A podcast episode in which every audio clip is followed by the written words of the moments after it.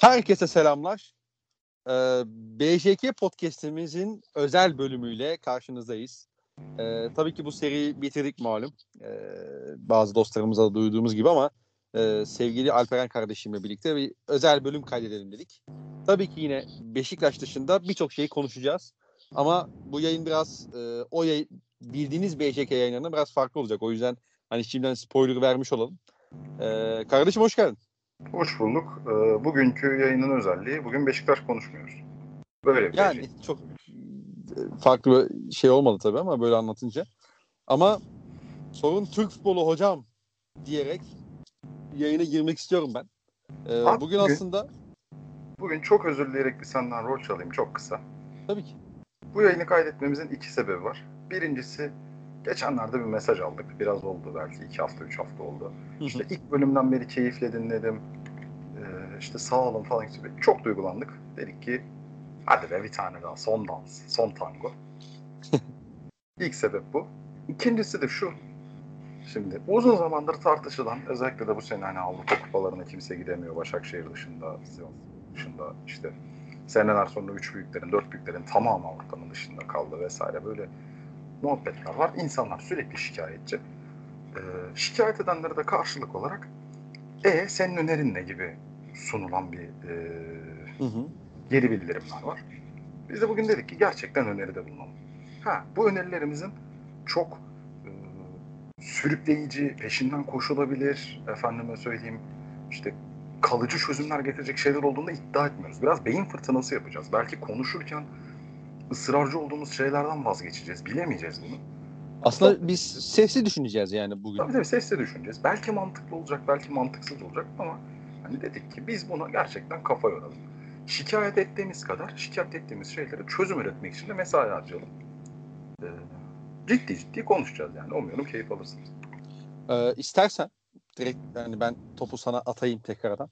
Ee, yani konuşmak istediğin Türk futbolu sorunlarından e, direkt başlayabiliriz ya. Hani şu Başlayalım. konu Nasıl? Birer birer mi gidelim? Hepsini sayalım mı? Nasıl yapalım? Ya şöyle bence biz zaten hani bir e, konuya başladıktan sonra biliyorsun hani konu bizde konu konuyu açıyor. Doğru. Ya da işte konuşurken farklı farklı işte konseptler ya da farklı farklı e, konular da bizi hani bizim aklımıza gelebiliyor. Dolayısıyla hani sen böyle en çok canını sıkan noktalardan birinden başla. Oradan devam ederiz yani. Bir şey su akar yolunu bu- bulur derler yani. Aynen o. Şimdi öncelikle kafamızdaki, içimizdeki ve yani bizi rahatsız eden sorunları tek tek sayarak başlıyoruz değil mi? Hiç çözüm aşamasına geçmeden. Tamam. Tamam. Şimdi öncelikle izlenebilir bir ürün yok. Temel şey bu. Yani izlediğin şeyden keyif almıyorsun. Basit şekilde izliyorsun ve sahada hiçbir şey sunmuyor takımlar sana. O sene bir tane bunu sunan takım varsa şanslısın. Ki 2-3 senedir hiç yok. Yani Türkiye'de mesela son iki senenin şampiyonları sırası 69 ve 70 puan aldı. Bu komik bir şey. Yani 69 ve 70 puan. Ben 2007-2008 sezonunu hatırlıyorum. 73 puanlı takımlar 2-3-4 oldu. 3 Evet, evet. Biz üçlü averajla dör, üçüncü olduk pa- galiba. Aynen. Ee, işte en son mesela 2017-2018 sezonu. Bana göre Türkiye'de futbolun ciddi manada heyecan barındırdığı son sezon. Kalitenin falan dışında ki bence kalite de vardı o sene de. Yani heyecan barındırdığı son sezon. Dört takım yarıştaydı direkt. Hı hı. O sene mesela Beşiktaş sanırım dördüncüydü. 71'i vardı. Yani o puanla iki senedir şampiyon oluyorsun. O Tabii puan. tabii. Yani son iki, iki senedir, üç senedir falan inanılmaz düştü kalite, çıta. Ve e, büyük takım ve Anadolu takımı bu şekilde adlandırıldığı için söylüyorum. Makası da çok daraldı. Şimdi burada uzun zamandır sorulan, tartışılan insanların kafa yorduğu bir şey var. Abi İstanbul takımı veya şampiyon olan takımlar mı kalitesizleşti? Anadolu takımları mı kalitelileşti? Herkesin farklı bir cevabı var. Bana göre her ikisi de. Yani her ikisi aynı anda oldu. Bir örnek vereyim mesela. Bundan birkaç sene önce bugün Çaykur Rizespor'un, işte Malatya Spor'un, Alanya Spor'un, Gaziantep'in, onun bunun alabildiği yabancıları sadece bu üst seviye takımlar alabiliyordu. Yani Fenerbahçe'nin mesela bu 2005'li 2007'li yıllarda falan işte Elazığ'a 7 attığı maç vardır. Falanca'ya Ankara gücüne 6 attığı maç. Bir, bir dünya maç vardır böyle. Çünkü o dönemler hem üst seviyedeki takımlar alabiliyor hem alt seviyedeki takımlar alamıyor. Şu anda böyle bir durum yok. Yani mesela Süper Lig'de abi forveti çok kötü dediğin takım var mı? Kaldı mı artık? bir tanedir iki tanedir. Bugün mesela çok kötü görüntü veren bir Antalya Spor var sahada. Podolski ile oynuyor. Yahovic ile oynuyor. Orgel ile oynuyor. Hücuma. Hı hı. Hani biraz orta saha oyuncuları çeşitli olsa işte sağlıklı yapıyorsa bir şeyler çıkabilir bu takımdan. İşte Erzurum Spor'da var forvet. Ankara gücü geçen sene geçen sene normal şartlarda yani işte pandemi olmasaydı falan filan küme düşecek olan Ankara gücü takımının bir hafif ışırtı var burada. Benden kaynaklı mı? Evet evet senden bir, ya bir yere sürtüyor mikrofon ya bir şey oluyor yani hafif bir şey. Yok aslında Geçen bir sürtülü yok ama. şartlarda küme düşecek olan Ankara gücü takımının hücum üçlüsü. Sabalobanitse o seviye için çok iyi oyuncu. Orgil o seviye için çok iyi oyuncu kontrat buldu. Jarson Rodriguez Dinamo Kiev'de Şampiyonlar Ligi maçına çıkıyor. Hı hı. Yani artık hani bu takımlar bu oyuncuları alabiliyor. İşte Alanya Spor mesela biz yıllardır gelen giden aratır mı şu olun bu diyoruz. Mesela Alanya Spor aramıyor. Gol kralı Wagner'la kaybediyor. Sisse geliyor. Kamyonla gol atıyor. Babakar geliyor. Barreiro geliyor. İşte Junior Fernandez de oynuyor. Üstüne Davidson geliyor. Emre Akbaba gönderi Akbaba- Efecan'ı parlatıyor. Tabii tabii tabii kesinlikle. Emre Akbaba çift taneli gol asist yapıyor. Gidiyor Bakasetas geliyor. Merih Demiral gidiyor. Wellington gidiyor. Hala Kolkır'la Çaveyas'la oynayabiliyor. Ozan Tufan parlıyor. Gidiyor. Hani Ozan Tufan mesela Fenerbahçe'den tukaka edilerek gönderiliyor. Alanya'da parlıyor gidiyor. Sonra yine Fenerbahçe'de tukaka edilmiş Salih geliyor. Şu anda da o parlıyor mesela. Hı hı. Mesela senelerdir Alanya bu konuda bir istikrar oluşturabilmiş bir takım. Şimdi bunu demek ki yani bir Anadolu takımı yapabiliyor. Yani şu sorunun cevabı abi Anadolu mu güçlendi? Evet bu sorunun cevabı bence evet. Ama diğer sorunun cevabı da evet. Hani büyük takımlar şampiyonluk seviyesinde olması beklenen takımlar kalitesizleşti mi? Bence o da evet. Ya bunu bence şöyle de okuyabiliriz. Mesela Galatasaray'ın işte son oynadığı Ankara gücü maçı.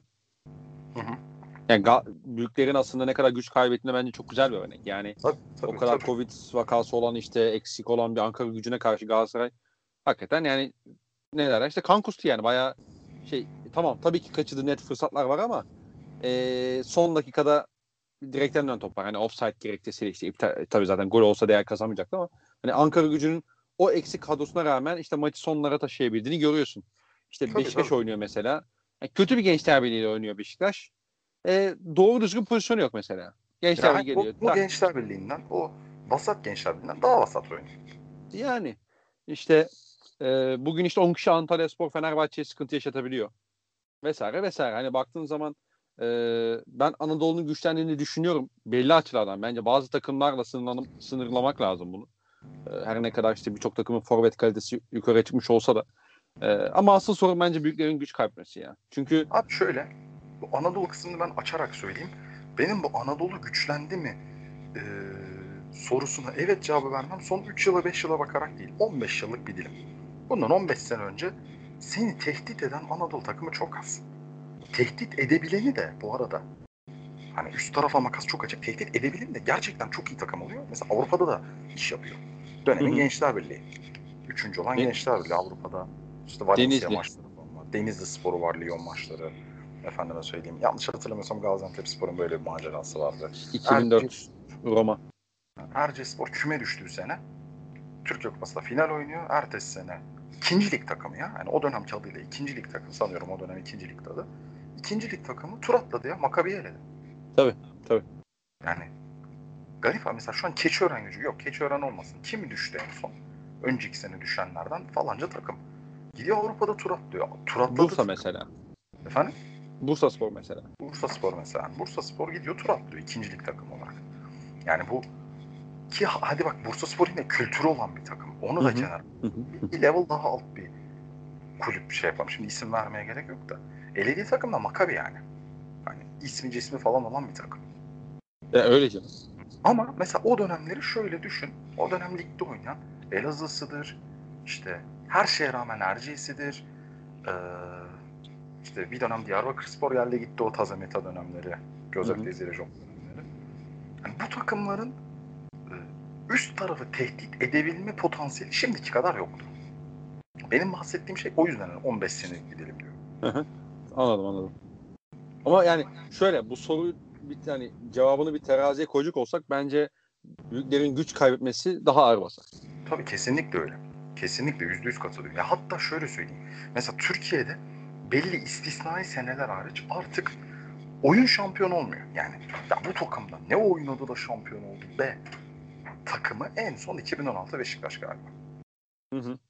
Yani Hı hı. 2014 Fenerbahçe'si izleyenler oyun olarak çok tatmin etmiştir. 2012 Galatasaray'ı çok etmiştir. 2011 hem Trabzonspor hem Fenerbahçe. Mesela o sene iki şampiyon çıktı. Birinin adı kondu.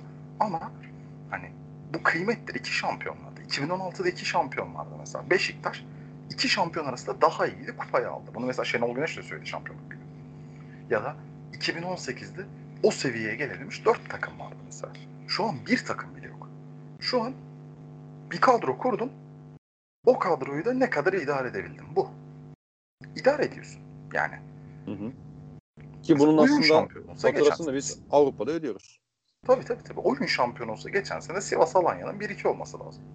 Ama Başakşehir'in kadrosu biraz daha iyiydi. Biraz idare edildi. 70 puanla rakipsiz şampiyon oldu. Ligin sonuna baktı. 7 puan fark atarak. 70 alıyorsun ve 7 puan fark atıyorsun. Berbat bir şey. Tabii tabii skandal. Yani dediğin doğru, çok doğru. Çok düştüler. Ekonomik anlamda battı kulüpler. Battı, hepsi battı. Yani çok nadirdir, istisnaidir. Batmayanlar da dönemi kurtarıyordur en fazla. Yani şu anda doğru giden şeyler belki bir sonraki yönetim döneminde bozulacak. Sürdürülebilir bir yapı yok. Hı hı. Futbol için temel koşullar sağlanmıyor. Yani zemin yok. Ya bugün Antalya Spor maçında şeyi tartışıyoruz. Perotti'ye darbe mi geldi, çime mi takıldı? Perotti çime takılmış olabilir. Neden? Çünkü orada çamur var. Kocaman çamur var. İp, ip şeklinde çamur var. Çamurda oynuyor çünkü adam. Abi çok fena ya. Her takımda da böyle. Ve mesela belirlenen şeyler var. Bunlar için artık tamam çözülecek, çözülecek denen şeyler var. Bunlar uygulamaya konmuyor. En basiti limit olayı var. Normalde soru işaretlerini gidermek o kulüpleri ekonomik anlamda düzenlemek için yürürlüğe getirdi. Daha fazla soru işareti doğurdu. Çünkü o Mesela- limitlerin cez yani oluşturduğu o cezaları uygulayacak bir şey yok. Evet. Bir ortam yok yani. Uygulayamıyorlar. mesela- Yani Fenerbahçe sen puan silme cezası verebilmen lazım. Atıyorum yani. Örnek veriyorum. Ya da işte Fenerbahçe iki maçta-. Ha, Beşiktaş açtı diyelim değil mi? Tamam sallıyorum. Sen Beşiktaş'a puan sil puan silme cezası yazıyorsa eğer bunda sen o puan silme cezasını verebilecek misin? Evet. Veremeyeceksin. Sen zaten veremediğin için bu kulüpler de bunu umursamıyor ya. Ya abi şöyle bir Ya şey da var. işte ya da mesela Beşiktaş örneğinden gidecek olursak Beşiktaş bunu biraz kalkan olarak kullandı işte. Ya yapacak bir şeyimiz yok işte eee, şey var limit var falan diye kullandı ama yani istese kullanmazdı. Tam tersine bir algı oluşturup pekala bu limitin üzerine gidebilirdi yani. Mesela bu da, bu da saçmalık. Limit var diyen takımın 18 kontratlı yabancısı var. 4 tane lisansı çıkmamış. Toplam maaşı neredeyse 5 milyon euroyu bulan yabancısı var. Yani bu takımın limite dikkat etti şimdi. Bu tamamen safsata. Etmedi. Lance, Douglas, Boyd, Mirin. Bu adamlar gitmedi. Normal şartlarda ödeniyorsa o da bir de o da soru işareti. Hı. Ödeniyorsa oynamadan Beşiktaş'tan para alıyorlar. 18 tane yabancı var. Şimdi limite dikkat eden takım bunu yapar mı? Derdi limit olan takım o son Gessel falan transferlerinin iyi oyuncu olmasına rağmen yapmamalı. Ya Beşiktaş yönetiminin derdinin ben limit olduğunu düşünmüyorum işin açığı. Bu tamamen tamamen yapılamayan ya da geciken şeylere bir kalkan Kamuflaj. Kamuflajda aynen öyle. Ya 18 tane kontrat var. Yabancı oyuncu kontratı var ya. 18 tane. 4 tane oyuncu. Mesela bir anda da unutuldu. Yeniden maçlar başladı ve bir anda unutuldu. 4 tane oyuncu her şeyin normal olduğu şartlarda bir de yani işin öyle bir soru işareti var. Muhtemelen para almıyorlar da aldıklarını varsayarak söylüyorum. 5 milyon euroya yakın bir para hiç yere gidiyor. Ya bugünkü kurda baktığın zaman 45 milyon civarı değil mi aşağı yukarı? Yani 45 milyon civarı bir TL bir para yapıyor ki Beşiktaş'ın eee işte Bekol yaptığı anlaşmaya bak mesela örnek veriyorum. 2 yıl 40 milyon muydu Beşiktaş'ın yaptığı anlaşma? Evet. Yani düşünsene sen 2 yıllık Bekol yaptığın anlaşmayı bir sezonluk bu oy- oynatmadığın oyuncuların maaşını kapatabiliyorsun ancak. Evet evet. Ya abi Yani çok saçma değil mi bu ya? Abi gece düzenlendi. Bırakmam seni diye bir gece düzenlendi. 80 milyonun 47 milyonu tahsil ettik dedi Ahmet Nur Çebi. Hı hı. E, bu oyunculara 45 diyoruz mesela. Ne oldu? O para demek ki Lance, Douglas, Boyd ve Mirine. E, tabii canım. Yani o daha oynayan oyunculara gelemedik. O Yani. yüzden dediğim gibi hani Türkiye'de iş bahane sunmaya geldiğinde her zaman bahane var. Ama Hı hı. bahanenin gerekçesi olan doğrunun altını doldurabilecek e, aksiyon yok. Öyle. Peki ikinci maddeye geçelim istersen. Şimdi ilk Geçmeden maddemiz bir şey aslında daha var. tabii Bir şey daha var. Beni rahatsız eden senle de konuşmuştuk. Birçok ligde olan ama Türkiye'de olmayan bir şey. Türkiye'de ikinciliğin, üçüncülüğün kıymeti yok.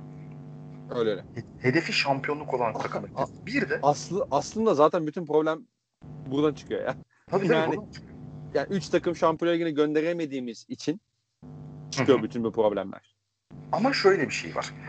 Ee, Yani oyun kalitesini aşağı çeken de bu aslında. tabii tabii tabii kesinlikle. Ya şimdi şöyle bir şey var. Sezona başlıyorsun. Fenerbahçe hedefim ne diyor? Şampiyon. Galatasaray ne diyor? Şampiyon. Galatasaray mesela Tayland Etebo'dan birine bir şey olduğunda iyi senaryoda direkt olarak camiayı ikiye bölmüş. Belhanda oynuyor. Kötü senaryoda o da oynamıyor. Sol bekten devşirme Ömer Bayram'la devam ediyorlar. Yani iyi senaryo- Donk'u 6 numaraya çekiyor falan filan yani işte. gibi gibi hani Donk da mesela hani stoper oynarken orta saha hani Tayland'la Etebo da ne kadar iyi bir ikili soru işareti. Çok Hı hı. eksik ikili mesela.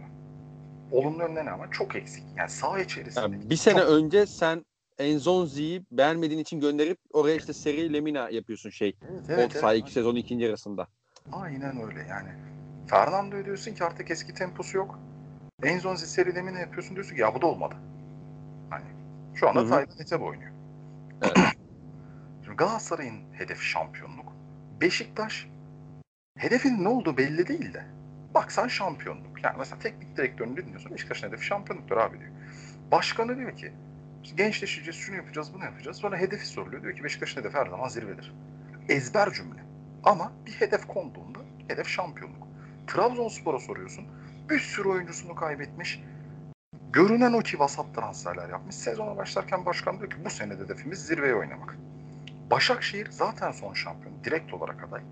Hani Hı hı. Kadroyu korumuş sonuçta. Çok hani tabii, bir iki tabii, tabii. Yani değişik dışında. bilmiyorum. Beş tane takım kafadan hedefini şampiyonluk olarak belirliyor. Doğru mu? Doğru. Hı hı. Dört tanesi demek ki algıda sezonu berbat bitirecek en az. Belki beş tanesi. Hı hı. Çünkü en az dört tanesi şampiyon olamayacak. Adam ikinci olacak mesela. İkinci olunca kafayı duvarlara vuruyor. Mesela ikinci olan üçüncü olandan daha çok üzülüyor Türkiye'de. Bakınız Beşiktaş. Gibi gibi gibi. Yani ya abi şeyde e, o Vitor Pereira'lı sezonda mesela Fenerbahçe ikinci oldu diye her şeyi yıktı. Galatasaray daha Nisan ayında bu bizim için gelecek sezonu kurmak adına hani zamanı değerlendirebilmek için bir fırsat gibi muhabbetlere başladı. Transfer çalışmalarına falan başladı. Yani Galatasaray 6. olduğu sezon ikinci olan Fenerbahçe kadar üzülmedi. E, öyle canım. Hatta Fenerbahçe ikinci olup o sene Şampiyonlar Ligi'nde yarı final oynayan Monaco'ya elendi diye hocasını gönderdi. Ve Monaco'ya da çok iyi oynadı. İki tane penaltı verilmedi abi şeyde. E, İki tane Monaco'da. verilmedi. İlk Skoru- maçta yenilen gol atamıyor musun mesela? Yani, Evet evet evet. Yani ilk maçta skoru aldı. ikinci maçta kendisi için ihtiyaç duyduğu skoru yakaladı. E, Melike'nin goller dışında da pozisyonlar etkili performansı var. Ve Öyle. şu şey oldu. Monaco'yu bile eleyemiyorsan oldu sonra da. Vitor Pereira eş kaza o sezon yani ona 15-16'da 3. bitirse belki yani grup şey görevinin başına kalacaktı yani. Aynen öyle. Aynen. Hani bir şeyler olsa mesela Fenerbahçe yine 74 toplasa ama Galatasaray 75 alsa o sezon. Dediğin gibi belki kalacaktı görevinde. O kadar garip ki. Evet. Yani e, mesela İngiltere'de burayı uzattım kusura bakma da hani bu benim çok canımı sıkan bir şey olacak. Mesela İngiltere'de şundan bahs tabii ki ülkenin iklimi Avrupa'ya gönderebildiği takımlar burada çok etken de işte bunları da çözüm önerisi düşüneceğiz. İngiltere'de geçen sene Şampiyonlar Ligi'ne gitmeyi son gün hak etmiş. Yani dördüncülüğü ilk üçüncü dördüncü sıraya son gün girebilmiş. Manchester United inanılmaz hevesliydi. Ellerini ovuşturuyordu. Çünkü diyordu ki ben sürdürülebilir bir yapı yakaladım. Gidememiş Arsenal çok hevesli. 5. ya da 6. sıra civarlarında dolaşan Arsenal çok hevesli. Çünkü diyor ki ben işte iki tane yerel kupa kazandım. Beni ileri taşıyabilecek, geçişimi sağlayabilecek bir antrenör buldum. Bu sene 2-3 ekleme yaparım. Bir seviye atlarım. Seni 2-3 ekleme yaparım. Artık ciddi konuşurum. Yani ben hevesliyim. Tottenham bunu diyor. Ya Chelsea- bugün çok özür dilerim araya gireceğim ama mesela bugün işte eleştirilen bir Lucien Favre var mesela. Evet. İkinci oluyor mesela adam. E, yönetim diyor ki baba biz Şampiyonlar Ligi'ne gidiyoruz. İkinci oluyoruz. Evet. Bulunduğumuz konumdan iyi. Yani bizim bulunduğumuz konum okey yani fena değil. Aynen öyle ve hani diyelim ki Niye? Çünkü Favre- adam ikinci olup şampiyonlar yine girebiliyor yani. Sıkıntı yok Aynen. ki. Ya diyelim ki Favre'den rahatsızlık duydu. Favre'yi değiştirir. Kulübün yapısı değişmez ki. Sağ içi aksiyon, oyunu falan değişir. Bu kulüpte yine Giovanni Reina var. Yine Jadon Sancho var. Yine Jude Bellingham var. Hı hı. Yine Erling Haaland var. Yani bu takım sıfırdan yapı kurmak zorunda değil. Ama Türkiye para harcayıp o sezon şampiyon olamayan her takım baştan aşağı yenileniyor. Bakınız 2016 Fenerbahçe, bakınız 2018 Beşiktaş, bakınız geçen seneki Trabzonspor, geçen seneki Galatasaray. Ki işin şey tarafı bu aralarındaki en sağlıklı yapı hani bahsettiğin yapılardaki en sağlıklı yapı aslında Trabzonspor'daydı. Evet. Ama yani bugün işte eee Trabzonspor'un işte ne kadar fazla problem olduğundan bahsediyorsun. İşte Yusuf Yazıcı satıyor. Ciddi bir gelir kaynağı oluşturuyor ama devamı gelmiyor. İşte bugün Tabii, tabii. Yani Ee, Uğurcan'ı mesela işte Ren'e satabilirdi sezon başında. Belki işte yani niye o iş olmadı bilmiyorum. Ama işte Uğurcan'ı çift haneli rakamlara satabilirdi. Abdülkadir Ömür ilk çıktığında mesela Turkish Messi diyordu UEFA'nın e, resmi Twitter hesabı. Mesela ondan belli bir gelir kaynağı oluşturabilirdi işte. Yaban, kendi yabancılarına belli kay- gelir kaynağı pekala oluşturabilirdi. Ama işte şampiyonluktan sonra yani kaçan şampiyonluktan sonra bambaşka bir ortam var yani şu an Trabzonspor'da. Üstelik mesela hem saha içi görüntü itibariyle katılırsın katılmazsın. Ben mesela orada çok fazla Trabzonsporlarla aynı fikirde olmamama rağmen hem de e, bu görüntü sonrasında oluşan intiba itibariyle Abdülkadir'in mesela değeri her gün düşüyor. E tabii canım. Her gün düşüyor. Mesela ideal bir futbol ikliminin olduğu ülkede, ideal bir futbol atmosferinin olduğu ülkede Trabzonsporların mesela bu seneye de çok hevesli girmesi lazımdı ve Trabzonsporlu futbolcuların o takımda kalmak için can atması lazımdı. Ya belki Sörloth gider. Neden teklif Leipzig'den geldi ama Sosa'nın, Nova'nın efendime söyleyeyim kim gitti abi başka Trabzon? Mesela Ndiaye'nin, hani Ndiaye'nin mesela beni hadi bir sene daha. Hı hı. Bunu demesi lazım. Mesela Trabzonspor geçen sene bittiğinde sadece şunu düşünmeliydi. Abi biz Sörlot'un yerini nasıl dolduracağız ya? Sörlot'un yerini doldursak tamam abi. Bir orta saha, bir stoper. Ben seneye daha iyiyim. Hı hı. Bu olmalıydı. Belki teknik direktör değiştirir ama kadro açısından bu. Ya da mesela 2018 Fenerbahçe'si o kadar bölündü ki aslında peşinden gidilmez bir takım değil de o 72 puan aldı ya. Ya o 72 puanı Aykut Kocaman alması aslında Fenerbahçe'nin problemiydi bence de. Evet. Şimdi çok fazla bölünen bir şey vardı, camia vardı. Evet. Başka atıyorum onu Dik Advokat'la alsalar belki çok daha farklı bir konu şey olurdu yani. Heh, Bir hava işte oluşabilirdi yani. Katılıyorum ama şöyle bir şey var.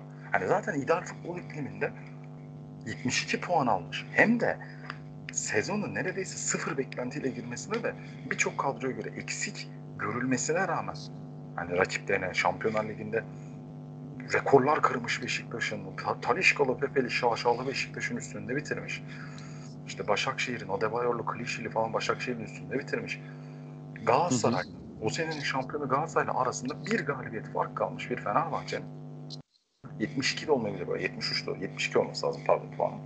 Böyle bir Fenerbahçe'nin normalde, normal şartlar altında gelecek sene maliyetine göre çok da verimli olmayan 2-3 parçamdan kurtulur. Yerlerine transfer yapım nedir mesela? Topal Joseph ikilisi. Mehmet Topal'ın yerine hocanın da istediğini dolduracak oraya biri, işte sola biri belki, belki bir stoper neto gidecek falan. Hı hı. Yani bu takımın bir tık ileri gitmesi lazımdı. Baştan aşağı bütün yapı değişti. Fenerbahçe iki sene ceremesini çekti. İyiler de gitti. Giuliano Joseph de gitti mesela. E tabii canım. Bir tek vasatlar değil ki gidenler. Öyle, Yani öyle. Şikirtel Mehmet Topal ayrıldı ve şampiyon oldu Başakşehir'de mesela. Ya kulüplerde şey çok büyük bir sıkıntı. Yani e, işte yapı değişiyor dedin ya sen. Mesela işte atıyorum. Mesela senin başkanın değişir tamam abi? Evet. Başkan değişebilir. Ama yani, bence kulübün yapısı, kulübün e, gittiği yol değişmemeli. Değişememeli yani. İyi ise değişmemeli evet. Ya şöyle iyi olması gerekiyor tabii önce zaten. Önce iyi bir yapı olması gerekiyor. Ya mesela bugün bakıyorsun işte e, ya X bir takım mesela bir tane sportif direktör götürüyor tamam mı? Hı hı. O işte sportif direktör götürdük. Şöyle oldu böyle oldu. İki tane transfer kötü çıkıyor. Takım başarısı oluyor. Faturayı sportif direktöre kesiyorsun. Tabii tabii. tabii. Ondan sonra yerine sportif direktör getirmiyorsun bu arada. Aha. Yani, yani mesela Fenerbahçe örneği bence güzel bir örnek. İşte Fenerbahçe Komolli'yi getiriyor. Fenerbahçe. Komolli ile Efendim? Terraneo da var. Serhaneo da var. Ama hani Ali Koç'tan gideceğim. Yani örnek e, daha şey olduğu için. Hı hı. Şimdi te, şeyi getiriyorsun. E, Komoli'yi getiriyorsun. İşte Fenerbahçe yani ciddi ciddi o küme düşme tehlikesini yaşadı. Neyse. Onu gönderiyorsun. Yerine mesela çok daha bambaşka bir yapı getiriyorsun. Yani e, Emre Belezoğlu getiriyorsun. İşte çok daha farklı bir yapı yani. Hani Komoli'nin devamı değil bu. Şimdi öncesinde dediğin gibi Terraneo var. İşte Beşiktaş'a bakıyorsun. İşte Ali Naibi deniyor işte şöyle deniyor falan. E yok abi yani e, bir şey yok. Sürdürülebilir bir yapı kurmuyorsun sen bir kere oraya. Kurduğun yapıyı bozuyorsun. Ya bu olmadı diyorsun. İşte başka bir ya da benzer yapıda bambaşka bir profil getiriyorsun. Hani na, yani bu şekilde sen nasıl istikrarlı başarı sağlayacaksın ki ya? Bunun Abi, imkanı yok ki. şu anda Fenerbahçe'de transfer hareketlerini Emre Belözoğlu yürütüyor ve herkes memnun. Bütün Fenerbahçeliler memnun. Doğru mu? E, doğru. Yani yüz, en azından %99'u %95 değil yani. 99'u memnun Emre Belözoğlu'dan şu an. Hı hı. Her şey aynı olsun. Getirilen oyuncular aynı olsun. Fenerbahçe'nin 7 maçta 17 puanı var. Çok ciddi bir durum. Bugün çok iyi oynadı mesela Antalya Spor maçında. Bugün bence bu sezonun en iyi futbolunu oynadı. Hı hı. Her şey aynı olsun. Fenerbahçe sene sonu ikinci olsun. Bugün çok övülen aynı Emre Belözoğlu deli gibi de eleştirilecek. Bir şey söyleyeyim. Al- aldığı adamlar aynı. Adamın kendisi aynı eleştirilecek. Şampiyon olsun övülecek. Bir şey ekleyeceğim sadece. Bugün Altay'ın maç sonlarında iki tane aldığı maç var diyebilirsin tamam mı? Hani biri Göztepe kolay hani tamam inanılmaz bir kurtarış değil aslında o. Ama işte Fenerbahçe o iki maçtan mesela galip değil de beraberlik ayrılsaydı. Evet. Emre Belezoğlu, ondan sonra Erol Bulut. Tabii, Çok eleştirilecekti zaten. Hatta şey eleştir, bak ben sana eleştirilecek noktadan birini söyleyeyim mi? Ya kardeşim bu sorun şeyin sorumlusu kim? Hani kim sorumluluk alacak? Mesela Emre Belezoğlu piyasada yok. Bak yani şeyde yok yani. Yani göz önünde değil. İşte Volkan Değil. Demirel değil. Yani şu anda Fenerbahçe'de bir sıkıntı sıkıntı oluştuğunda ilk yapılacak eleştirilen bir şey olacaktır muhtemelen. E baba bunun şeyin sorumlusu kim? Hani kim kim yani bir numaralı futbol aklı kim bu takımın? Evet. Volkan ballısına kadar sallanacaktı mesela. E, e, tabii canım herkese sallanacak yani. Erol Bulut'a da sallanacak işte Marco Aurelius'una da Aurelius'una da sall- sallanacak. Volkan Demirel'ine sallanacak. Herkese sallanılacak yani. Çünkü orada bir numara yok. Abi geçmişte oldu. Geçmişte oldu. Serdar Aziz transferi 4,5 milyon euro 3 tane futbolcu. Eren Derdiyok transferi. Efendime söyleyeyim. Josue transferi. Başka kim var? O sene Galatasaray'ın. Karol sanırım bir sene önce gelmişti. 3-4 oyuncu daha. Hatırlıyorum. Buruma geri döndü falan. Oo Levent Azifoğlu süpersin, şahanesin, harikasın.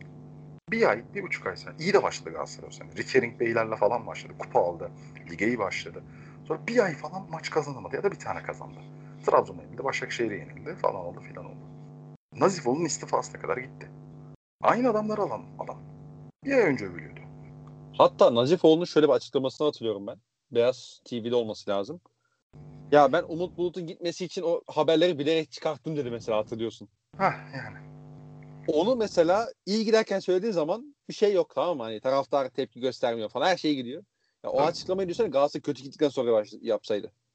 Hı hı. Hani adamı çiğ çiğ yerlerdi yani. Sen ne anlatıyorsun diye. Aynen öyle. Abi Abi buradan Şenol- mesela benim kendi nok şeyime gelmek istiyorum istersen. Hı hı. Abi insanların yani bunu kulübü yönetenler değil. Hakikaten yani futbol izleyen insanların bence bakış açılarını değiştirmesi lazım. Hı hı. Çünkü ben birçok düşünen birçok insanın birçok konuyu yanlış yorumladığını düşünüyorum. Hatta gördükleri yanlışları, gördükleri doğruları da yanlış argümanlar üzerinden eleştirdiklerini ya da e, övdüklerini görüyorum. Çünkü sonuçtan sebep arıyorlar. Arıyoruz. Aynen öyle. Arıyorlar. Aynen öyle. Arıyoruz. Sebepten sonuca değil de sonuçtan sebebe gidiyoruz. Evet. Yani dolayısıyla bunu lazım. Mesela işte e, örnek veriyorum. İşte yabancı sınırı çok konuşuldu ya bir ara. Çok yani haliyle gündem oldu. Mesela yani yabancı sınırına karşı olabilirsin. Yabancı sınırını destekliyor olabilirsin ama şunun üzerine kuramazsın anlatıyı. Kardeşim yabancı sınırı kalktı.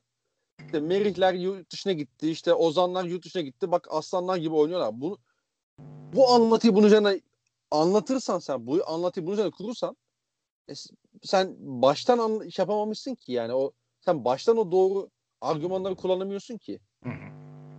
Merih şey olduğu için yani yabancı sınır olmadığı için mi Avrupa'ya gitti? Yo adam zaten Sporting'e gitmişti abi. Evet zaten orada zaten Avrupa'dan döndü bu adam. Zaten Avrupa'dan döndü yani işte. Ozan Kaba 11 milyon verildi. 11 milyonun zaten satılacaktı. Ozan Kaba yani yabancı sınır olsa göndermeyecekler miydi şimdi? 11 milyon abi 11 milyon. Artı yani Cengiz Ünder 15'e gitti. Yani Başakşehir Cengiz'i göndermeyecek miydi? Bak ben sana yabancı sınırının futbolcunun üzerine bana göre tek olumlu yönünü söyleyeyim mi? Hı hı. Yani tek olumlu yön değil. Bu da önemli bir olumlu yön de. Cengiz 400 bine Başakşehir'e gitme veya işte ne kadara gitti. Çok cüzi bir gitti. Başakşehir'e gitmez. Olabilir evet. Hı hı. Fenerbahçe, Galatasaray, Beşiktaş'tan bir tanesi biraz fazla verirdi. Ya Quaresma'nın arkasında otururdu. Ya Dirar'ın arkasında otururdu. Çünkü Cengiz şöyle bir şey var. İlk çıkış noktası itibariyle olağanüstü göze hitap eden, müthiş bilek hareketleri, olağanüstü top kontrolüyle falan ön plana çıkan bir oyuncu olmadığı için Hı hı. bir iki maçlara tabela yapamazsa muhtemelen çok eleştirilecekti. Ya da mesela İrfan Can, Gençler Birliği'nden Başakşehir'e çok cüzi miktara gitti. Gitmeyecekti. Abi 1.6'ya mı ne gitti ya İrfan Can? Tabii tabii. 1.6'ya. Alper Potuklar, Mehmet Egeciler, Jartlar. Bu, bu, bu oyuncular ne yaşadıysa aynısını yaşayacaktı. Bence burada etkisi oldu. Yabancı. Eyvallah. Eyvallah ama yani şöyle bir durum var bence. Orada bence farklı bir eleştiri getirebiliriz. Yani sen İrfan Can'ı gözünün önündeki İrfan Can'ı göremiyorsan e, yapma bu işi zaten. Hayır hayır şöyle. Dedi, anlıyorum. Hı hı. Yabancı sınırı varken o dönemleri hatırla. Hatırlıyorum, Alper hatırlıyorum. Için, Alper Potuk için yani sabah 7 milyona Galatasaray imzaladı deyip akşam Aziz Yıldırım'ın hocam biz 7,5 verelim bize gelsin deyip kaptığı dönemler falan. Aynısı İrfan Can'a da oldu. Ya o kadar istim üstünde değildi İrfan Can o dönem bence. O yüzden bilmiyorum ne kadar olurdu ama olabilir evet yani mesela Ya olabilir Ee, dediğim ya da. olabilirdi. İşte Cengiz'in mesela belki çok daha ciddi rakamlara X bir e, büyük takım alabilirdi. Ya da işte Hı. atıyorum hani iki tane, üç tane büyük takım peşine düşüp fiyata arttırıp Cengiz'e de daha fazla maaş verip kafasını karıştırıp tabii ki pekala bu işlere girebilirdi yani. Bu konuda katılıyorum ben. Ama anlatıyı bunun üzerine kurmamak lazım. Tabii. Hani ben yani kulüplerin tabii ki yönetenlerin değişmesi lazım ama bir kere insan yapısının değişmesi lazım. Kesin. Bu insan yapısının değişmesinin farklı şeyleri var. Mesela bir, ya futbolcu mu çıkması lazım abi? Şimdi bir evden fut bak altyapıdan oyuncu çıkmak sadece kulübün değişmesiyle, kulüplerin mentalite değişmesiyle olmaz abi. Olamaz yani. İmkanı yok. Sen Şimdi- evde değişmedikten sonra o kulüp sınırlı sayıda bu iş yapabilir ki. Ya mesela ben şöyle bir örnek var. Hani biz bu podcast yapacağımızda hani seninle konuştuğumuzda bu örnek direkt kafamda belirdi. Ya bizim işte bundan kaç sene önce? 4 sene önce falan olması lazım. İşte bizim e, küçük biraderin e, o dönem işte futbol takımında maçları oluyordu. Ya dedi ki beni bir maça götür işte beni maça götürür müsün abi dedi. Tamam neyse gidelim bir hafta sonu. Abi gittik maça. Onlar işte ant- ısınırken işte üstlerini başını giyerken vesaire. Abi onlardan iki yaş kategorisi küçük çocuklar oynuyordu. Çocukların maçlarını izleyeyim dedim. Nasıl oluyor falan. Abi kenarda Belçikalı aileler sürekli çocuklarına şunu söylüyordu. Hocanın dediğini yap. Hocanın dediğini yap. O kadar hoşuma gitti ki benim mesela. Evet. Hani diğer taraftan şey örnekleri de var bende. Mesela işte bir hani bir faslı ailenin e, e, bir faslı çocuğun ailesi mesela maça geldiğinde bir Türk çocuğun ailesi maça geldiğinde ben şunları çok duyduğumu da biliyorum. Kendin git oğlum, vur oğlum. Hani şey böyle yani bir taraf diyor ki hocanı dinle. Yani seni eğitmesi gereken adamı dinle diyor biri. Diğeri de diyor ki sen onları boş ver. Sen kendine bak. Yani şut çek, topla git. Ya abi hani madem bu işi biliyorsunuz siz gelin başına başına durun yani. Aynen öyle. Yani dolayısıyla insan yani bunu genellemek istemiyorum yani. Bütün Belçikalılar böyle, bütün Faslar, bütün Türkler böyle demek istemiyorum ama hani var yani Genelde- bu genel böyle yani. Mesela Almanlar mesela değil mi? Almanya sürekli top çıkartıyor diyorsun. Ya da işte hani birçok alanda iyi diyorsun. Çünkü abi dünyaya kazandırdıkları bir kimlik var. Alman disiplini diye bir şey var abi dünyada. Ya var yani. Demek ki bunun bir karşılığı var ki herkes kullanıyor. Sende yok ki bu. Abi bu arada bu arada gayet de genelleyebilirsin. Ben çok Hı hı. vasat, çok amatör bir seviyede de olsa futbol oynadım. O diyaloglar bana da oldu. Ben hakemlik yaptım bak. Bir maçta hakemlik. yani Türk aile üzerime saldıracaktı neredeyse. Baba ne yapıyorsunuz ya? Yönettiğim maç o 11 falan ne anlatıyorsunuz siz ya? Ver iki faal vermeyeyim ne olacak yani? Yani abi mesela bak e, az önce söylediğin şey çok güzel. Hani dedin ya bu tek başına değişimiyle veya işte kulübün değişimiyle olacak. Yani pişmaniye üretilmiyor burada. İçinde insan faktörü var. bütün beşeri faktörlerin bir araya gelmesiyle çıkıyor bir futbolcu. Hı hı. Sadece abi biz artık üretelim de olmuyor bu. Bin tane değişkeni var. İnsan ya insan insan. Yani sen en tepe seviyede bile, en yüksek seviyede bile performansından emin olduğun futbolcunun yarın ne yapacağını kestiremezsin. Tahminin olur en fazla. Tabii canım. Tahminin olur yani. 2016 yılının Mayıs ayında 4 sene sonra Oğuzhan Özyakup'u böyle bakılacak denseler güler de herkes. Ne 4 sene? 2 sene sonra. Hı hı. Herkes gülerdi. Gökhan Töre uzun süre istenmeyen adam olacak. Efendime söyleyeyim işte Beşiktaş'a dönüşü insanları ikiye bölecek. İşte sahada 30 dakika 40 dakika tutabileceksin falan. Gülerdi insanlar. Yani 2012 yılının bilmem ne günü. Selçuk İnan için. 3 sene sonra Selçuk İnan Galatasaray taraftarının en sinir olduğu adam olacak. Ya kim tahmin ederdi? İnsan faktörü var. Hı hı. İçinde insan faktörü olan bir şey hiçbir zaman tek bir değişkenle rayına oturmaz. Bu bir zincir. Hepsinin değişmesi, hepsinin doğruya ulaşması lazım. Ben mesela çok kısa bir şey daha söyleyeyim ondan sonra çözümlere geçerim. Hı hı. Bundan çok değil iki sene önceki futbola dair bakış açımı, fikirlerimi tarttığım zaman şunu söylüyorum. Ben saçmalıyormuşum. Benim berbat fikirlerim varmış. Yazdığım şeyleri, düşündüğüm şeyleri, dile getirdiğim şeyleri şöyle gözümün önünden geçiyorum. Gerçekten berbat fikirlerim varmış. Şu anda düzeldiği için söylemiyorum. Belki bundan iki sene sonra bugünkü fikirlerime çok güleceğim. Hı hı. Bu benim için de geçerli bu arada yani. Aha, yani şu anda eleştirdiğim, şu anda yanlış olduğunu düşündüğüm, iddia ettiğim insan da olduğum için zamanında. O kişi ben olduğum için Hı hı. daha rahat söyleyebiliyorum bunları. Gerçekten değişmeli kafa. Ama Ya. sadece kafanın değişmesiyle olmayacak. Ya şöyle, şimdi ben şöyle düşünüyorum. Sonuç olarak biz toplum olarak maalesef futbolda hiçbir şey dikte edemiyoruz abi. Yani taraftar bir şey dikte etmiyor dikkat ediyorsan. Hı hı. Ta- tabii ki bak şöyle durumlar oluyor mesela. Beşiktaş gidip taraftarı böyle şirin gözükmek için gidip ya da işte hani onların gazını almak belli başlı işler yapıyor ama Beşiktaş taraftarı Beşiktaş'ın e, camiasının nasıl yöneteceğine karar vermiyor. Tabii. Yani ne demek istediğimi anlamışsındır herhalde. Anladım. He, Fenerbahçe'de de bu bence geçerli. Galatasaray'da da geçerli. Bence.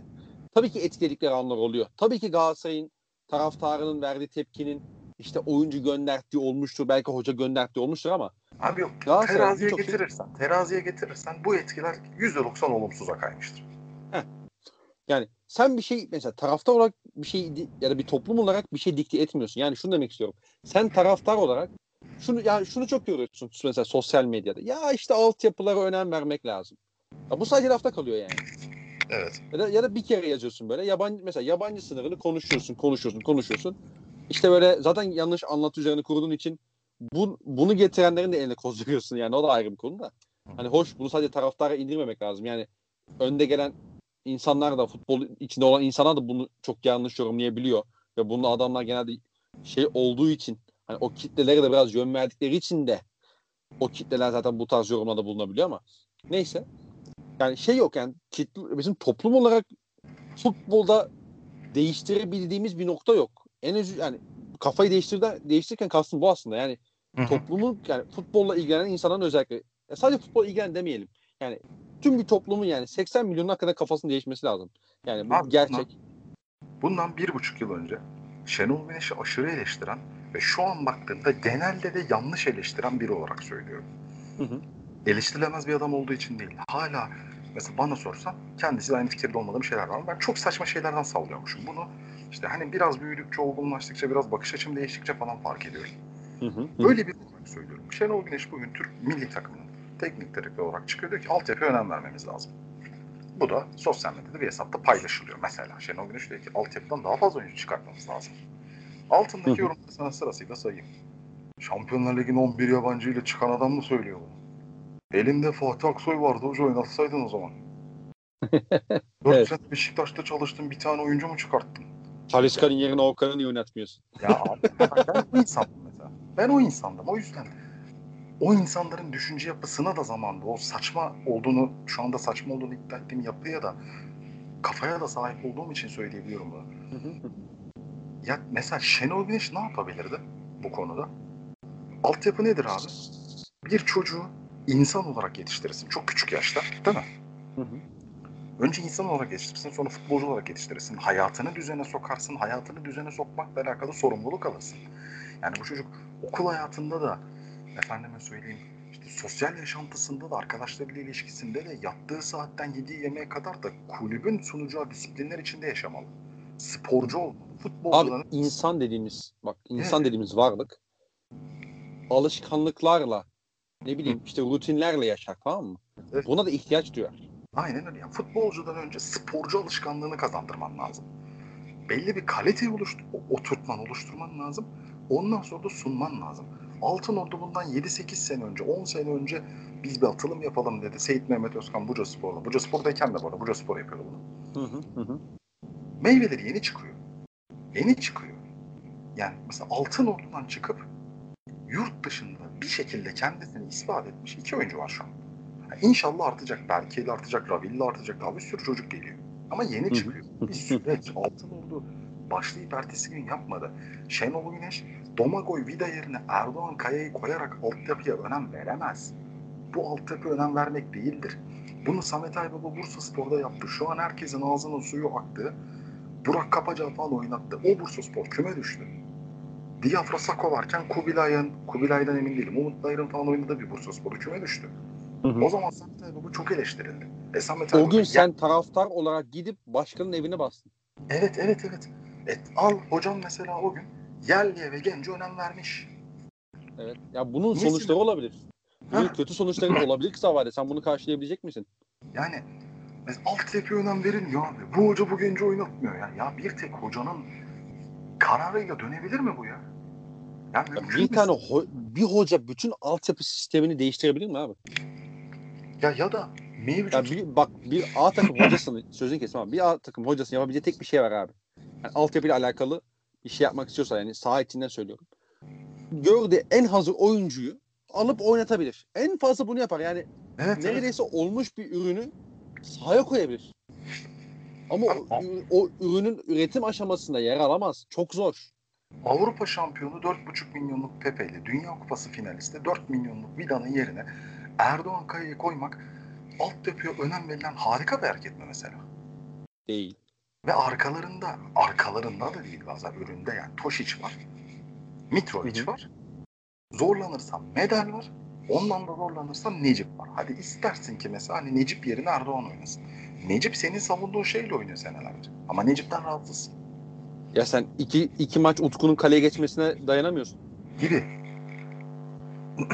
Yani mesela şu tartışma var. Bak bunları haksız bulduğumdan söylemiyorum. Yani oyuncu gençtir ama kalitesizdir abi. Olmayacaktır. Olabilir?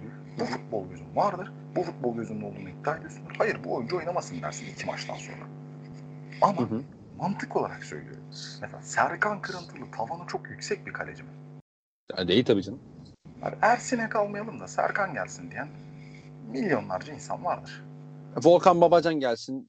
Gibi. Ne, ol, ne olup bittiği belli yani. Ne alacağımız belli. Ha, Diyenler çok haliyle. Bak bunu isteyebiliriz. Bu bir tercih meselesidir ama bunu istiyorsan sen 4 sene kaldın kimi çıkarttığın hoca cümlesi taca çıkar. Çünkü Yani ne istediğini bilmen lazım abi. tabii tabii tabii. Çünkü yani mesela ondan sonra da çıkmadı, önce de çıkmadı. Hı hı. Demek ki onun Erdoğan'ı, Alpay'ı, Fatih'i falan koymasıyla, ilk 11'e koymasıyla alakalı bir durumun çok ötesinde bir şeyden bahsediyoruz demek ki. Ya bir de artı olarak mesela X bir büyük takımın yani Türkiye sınırları içerisinde kaldığımızı düşünelim. X bir büyük takımın hocasının birincil görevi altyapıdan oyuncu çıkarmak değil. Ya bu Şunu sö- bak şunu söyleyebilirsin. Şenol Güneş, Fatih Terim markasının buna da el atması gerekiyor diyebilirsin. Bu ayrı bir tartışma konusu. Tabii tabii bu bu Buna dert- katılırım. Buna kesinlikle katılırım. Yani Fatih Terim'in de, Şenol Güneş'in de, işte zamanında Mustafa Denizli'nin de, işte hani Aykut Kocaman'ın da böyle artık yani Türk futbolu denince akla gelen ilk hocaların bu noktada da fark yaratmasını istersin. Kesinlikle yapmaları da lazım. Hatta bence onların görevlerinden biri de bu olmalı. Ama bunu A takımın başındayken birinci görev olarak bunu yapamaz hocam. Yapamadı işte. Ama mesela bak Şenol Güneş Beşiktaş'ın sorumluluğundan çıkıp Türk futbolunun sorumluluğuna geldiğinde demeç olarak en azından söylem olarak yapmaya çalıştığında tepki görüyor. Ya Yani evet yapabileceği yani. ortama geliyor dile getiriyor, tepki görüyor. Çünkü ne söylendiğiyle ilgilenmiyoruz. Kimin söylediğiyle ilgileniyoruz. Evet aynen öyle. Çok doğru. Çok güzel laf. Ee, ya burada yani şey söylemiş. Dediğim gibi yani insan yapısının değişmesi lazım. Bu kolay bir şey değil. Bu kulüplerde de sadece olacak bir şey değil. Bu insanların sadece kendileri de olacak bir şey değil. Yani bunu hakikaten yani hükümetin de teşvik etmesi lazım. Yani sen de birazdan bahsedeceksin. Hani biliyorum. Şimdi şey yapmayayım spoiler vermeyeyim ama hani hükümetin de bu duruma el atması lazım. Kulüp futbolu yönetenlerin de bunu el atması lazım. Tabii. Ama tamamen sallıyorum şu anda işte hani çok şey bir örnek olacak ama hani bakkal Mehmet abinin de bunu el atması lazım. Anlatabildim mi? Tabii ki. Herkesin buna el atması lazım. Ha bunu yönlendirecek insanların buna başlamasını istersin. Ama Şimdi bu da yine Türkiye'de hükümetle başlıyor bence. Türkiye'de e, benim saptayabildiğim kadarıyla yanlış olabilir. Ben insan sarrafı değilim. Ben dışarıdan bir gözle şöyle baktığımda, kendime de baktığımda, kendi düşünce yapıma da etrafımdakilere de baktığımda hepimizde ortak olduğunu düşündüğüm bir şey var. Türkiye'de insanlar argüman hastası. Türkiye'de bir lafın potansiyelinin değeri yok. Onu örneklendirebilmek önemli. Hı hı. Misal, falanca bir futbolcu Kante'nin sahip olduğu bütün özelliklere sahip diyelim. O özellikleri saydığın zaman futbolcunun gerçek kıymetini insanlara anlatamıyorsun. Ama Kante gibi deyince anlatabiliyorsun. Neden? Çünkü bir argüman, bir benzetme. Bir somut var ortada.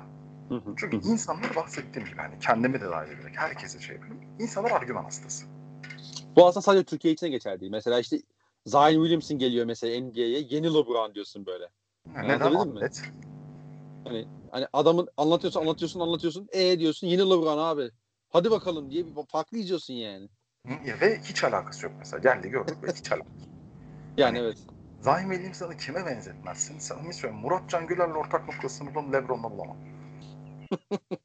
o kadar alakasız adam. Tabii tabii Zion Williamson da solak. Murat Can Güler de solak. Ya al bak çıktı. Vallahi bak bir tane çıktı. Mesela ben şeye katılmıyorum. Zayn Williamson müthiş bir atlet. Bence değil. Katıl, ben senin bu söylemine katılmıyorum. Neyse neyse. Abi Zayn Williamson'ın müthiş bir atlet yapan şey iyi sıçrayabiliyor olması. İkinci sıçrayışı. Dikine Abi, inanılmaz çabuk gidebilir, gidebilmesi. Atletizm bunlarla alakalı bir şey değil. Gövdesinin altına güvenemeyeceğin, bunun sağlığına, yapısına ve vücut yapısına güvenemeyeceğin, sadece bir sakatlıktan temelli değil. Hı hı. Sahada belli bir süre tutamayacağın, oyun motoru sıkıntılı bir oyuncu. Bana göre saniyede 16 kere de sıçrasa iyi bir atlet değil. Çünkü iyi bir atlet olmak sadece bununla alakalı değil. Oyun motorunun ben pek atletizmle alakalı olduğunu düşünmüyorum ama neyse. Neyse. O Bence- bir podcast'in bence- konusu. Bence doğrudan olmasa da bağlantılı. Yani. Evet. E, Bence kesinlikle bağlantılı. O yüzden diyorum iyi bir atlet olayı. Hı hı. Yani yoksa bir neydi? Air Alert mıydı? Öyle bir program vardı. Gerçekten üstüne düşerek çalıştığın zaman Rudy Fernandez seviyesi sıçrayabiliyorsun. Yani yapan Yani. çevremde çok insan var ama hiçbiri atlet değil. Anlatmak Neyse kardeşim o başka bir podcast'in konusu. Bu argüman tabii tabii bu argüman konusunu şu yüzden açtım. İnsanlara hani dedin ya herkesin kafa yapısı değişmeli. Herkesin kafa yapısını değiş, en azından önemli bir çoğunluğun kafa yapısını değiştirmek için bir şeyi yapman ve bununla başarıya ulaşman lazım.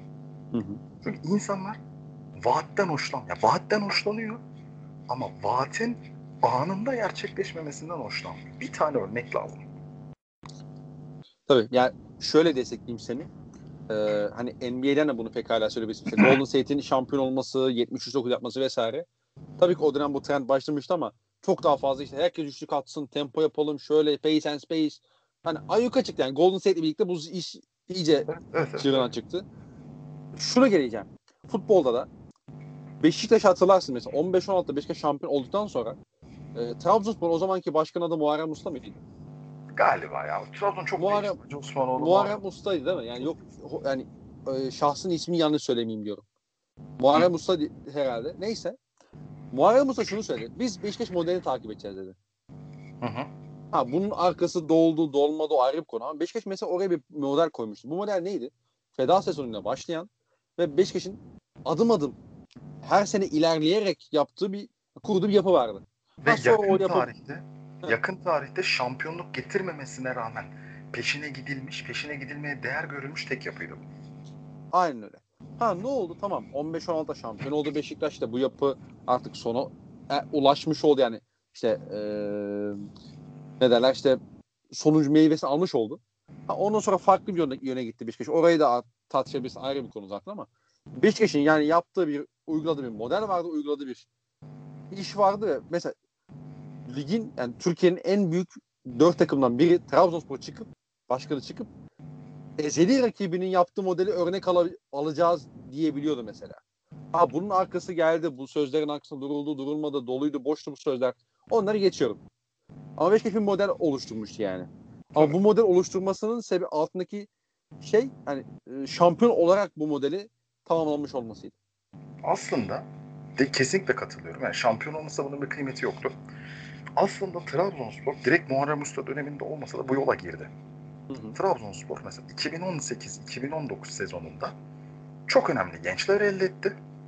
Yani Onur gitti, Onur Kırak gitti, Burak Yılmaz gitti falan oldu.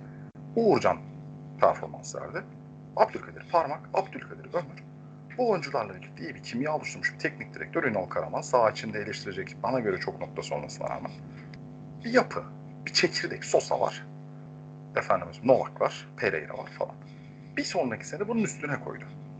Sörlot, Sturridge, Mikel falan, Ndiaye. Mesela aslında Trabzonspor'un geçen sezonuyla Beşiktaş'ın 2014-2015 çok benzer. Katılıyorum. İkisini aynı kefeye koy. Son ana kadar şampiyon olacağız diye yenilip son 5-6 haftada arka arkaya sinir krizi geçirilen puan kayıplarıyla kaçan bir şampiyonluk. Hatta Trabzonspor bir de Türkiye Kupası aldı. Ekstrası var. Üstüne de Yıldız forvetini kaybetti. Beşiktaş da kaybetti. Hı hı. Ama Beşiktaş ne yaptı? Yapıyı koruyup teknik direktör değiştirdi. Sosa'ya o dönem ilgi yok muydu? Eminim vardır. Gitmedi. Gökhan Töre yok muydu? Eminim vardır. Kaldı. Olcay kaldı. Atiba vardı. Duruyordu. Hı hı. 4-5 tane ekleme Teyin teknik direktörü şampiyon. O yüzden diyorum hani buna rağmen hani başarısızlığa veya şampiyon olamamaya rağmen bunu koruyabilip devamını getirebilen tek yapı Beşiktaş'tı. Denemeleri oldu. Ama bunu yalpalaya yalpalaya da olsa tamamını erdirebilen, bir süreç haline getirebilen tek ta- takım o 4 senelik Beşiktaş'tı bence.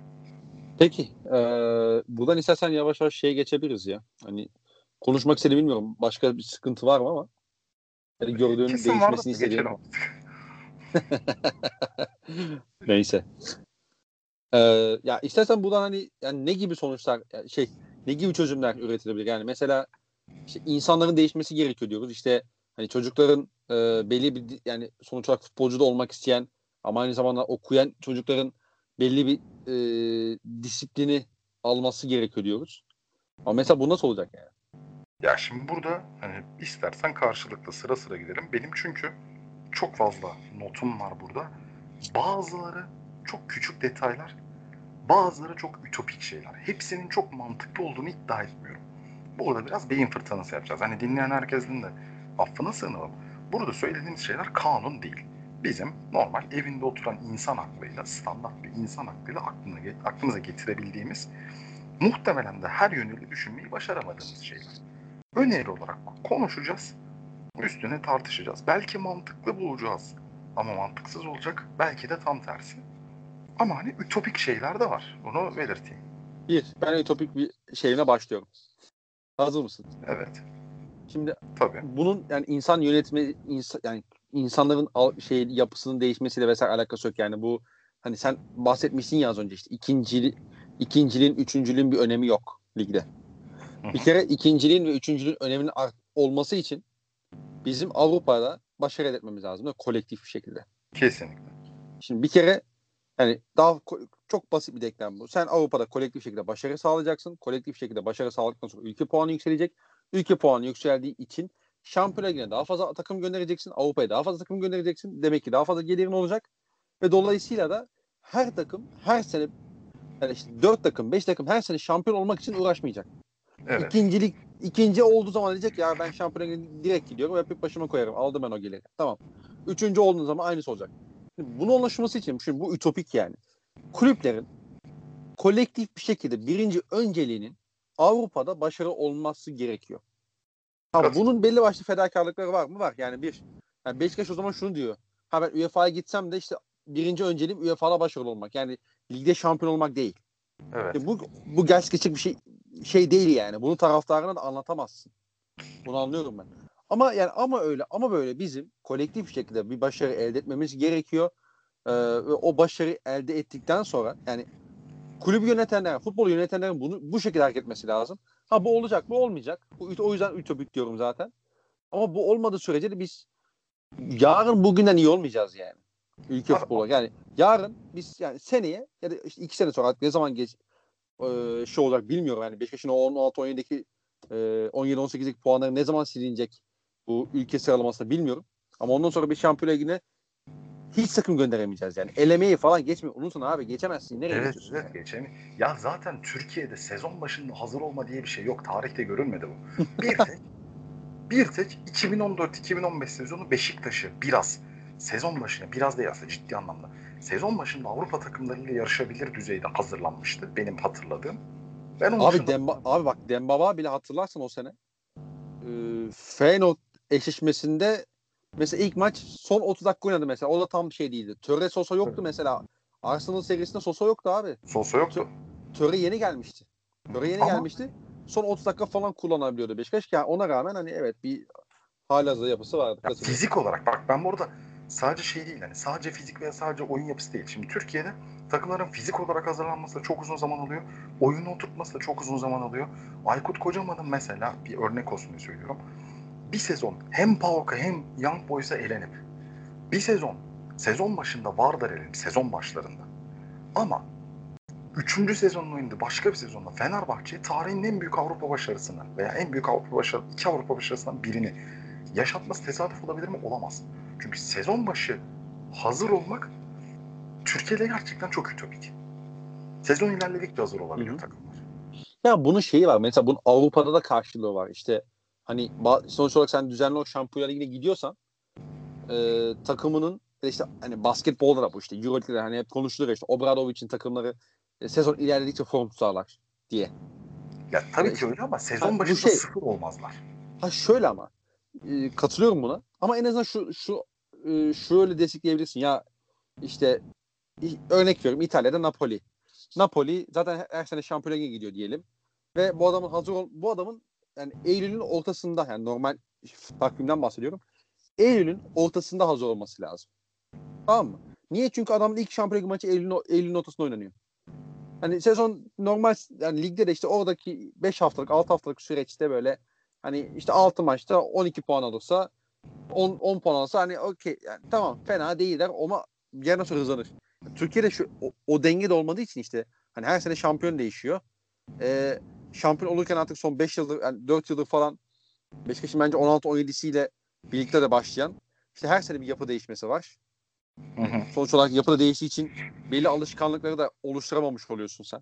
Bu yapı Beş... değişiminde ikinciliğin, üçüncülüğün kıymetinin olmaması da çok ciddi etken bu arada. E, tabii tabii yani. İkinci yani... olan takımın her şeyi sıfırlaması çok büyük etken. Ay tabii canım işte hani biz zaten o kolektif başarı sağlarsak dediğim gibi sen üçüncü oldun diyelim. Ama şampiyonluğa direkt gidiyorsun. Yani senin yine sezon başına hazır olmana gerek yok çünkü bir hedef maçın yok orada. Yani ligde 34 haftalık maraton yani. yani şu anda Ama tamam kaç hafta olduk? 40 hafta mı? katılmadığım bir nokta var. Ne gibi? Bence bizim Napoli'yi, Leipzig'i falan bunları ele almamamız lazım. Çünkü biz artık bunların gerisindeyiz. Çok değil. 2 sene önce, 3 sene önce bu takımlarla kafa kafaya oynayabilen takımımız vardı. Yenebilen takımımız vardı ama şu anda biz çok daha kötü durumdayız. Çünkü bizim mesela ben sezon... ben onu anlatmıyorum bu arada. Anladım yani... anladım. Ben şu, şu açıdan söylüyorum. Mesela Rangers, Glasgow Rangers ve Rio Ave Eylül ortasında hazır olmaları gereken ve e, Eylül ortasına kadar hani idare edeyim de nasılsa benim o zamana kadar Avrupa maçım yok diyen takımlar değil. Ama bizim kulüplerimiz bu takımlara diş geçiremiyor mesela. Hayır bak ben şunu anlatmaya çalışıyorum aslında. Hani işte yavaş başlayıp hızlanmanın karşılığı var. İşte İtalya'da, Napoli'de olabilir. İşte Euroleague'de işte hani bazı örnek verdiğin gibi LeBron şey Obradoviç olabilir. NBA'de LeBron James takımlarında olabilir. Niye? Çünkü bu adamların sezonun başına hazır olmasına gerek yok. Evet. Ama bizim var şu anda. Evet, evet. Ha, tamam anladım. Şu an anladım. anladım. Hani onları kıyaslamıyorum aslında. Hani senin söylediğin bir karşılığı var ama şu şu şu şartlarda var. Anladım doğru. Bir de şu var. Sen de sezon başı yavaş olabilirsin ama yavaş olursun. Sıfır olmazsın. ya da eksi olmaz. Yani PAOK'la oynayan Beşiktaş çok kötüydü ya. Keşke sıfır olsaydık o gün. Yani aynı sıfır olsa o Beşiktaş belki gene elenir ama bu kadar silinmezdi bence sağlam. Silendi Beşiktaş abi. Ha bir de hadi bu, şunu- bak hadi bu sene şu bahaneyi de ortaya atabilirsin. Yani işte Covid oldu. Beşiktaş sezon sonunda dünya kadar adamını gönderdi. Hazırlık maçı yapamadı. Ara kısaydı falan filan da. Yani bu sadece bu seneye mahsus bir durum ol- değil yani. Abi Covid Pauk'a da oldu. Hazırlık maçını Pauk da yapamadı ama. E, tamam ama hani Pauk'u bilmiyorum. Şeyini bilmiyorum.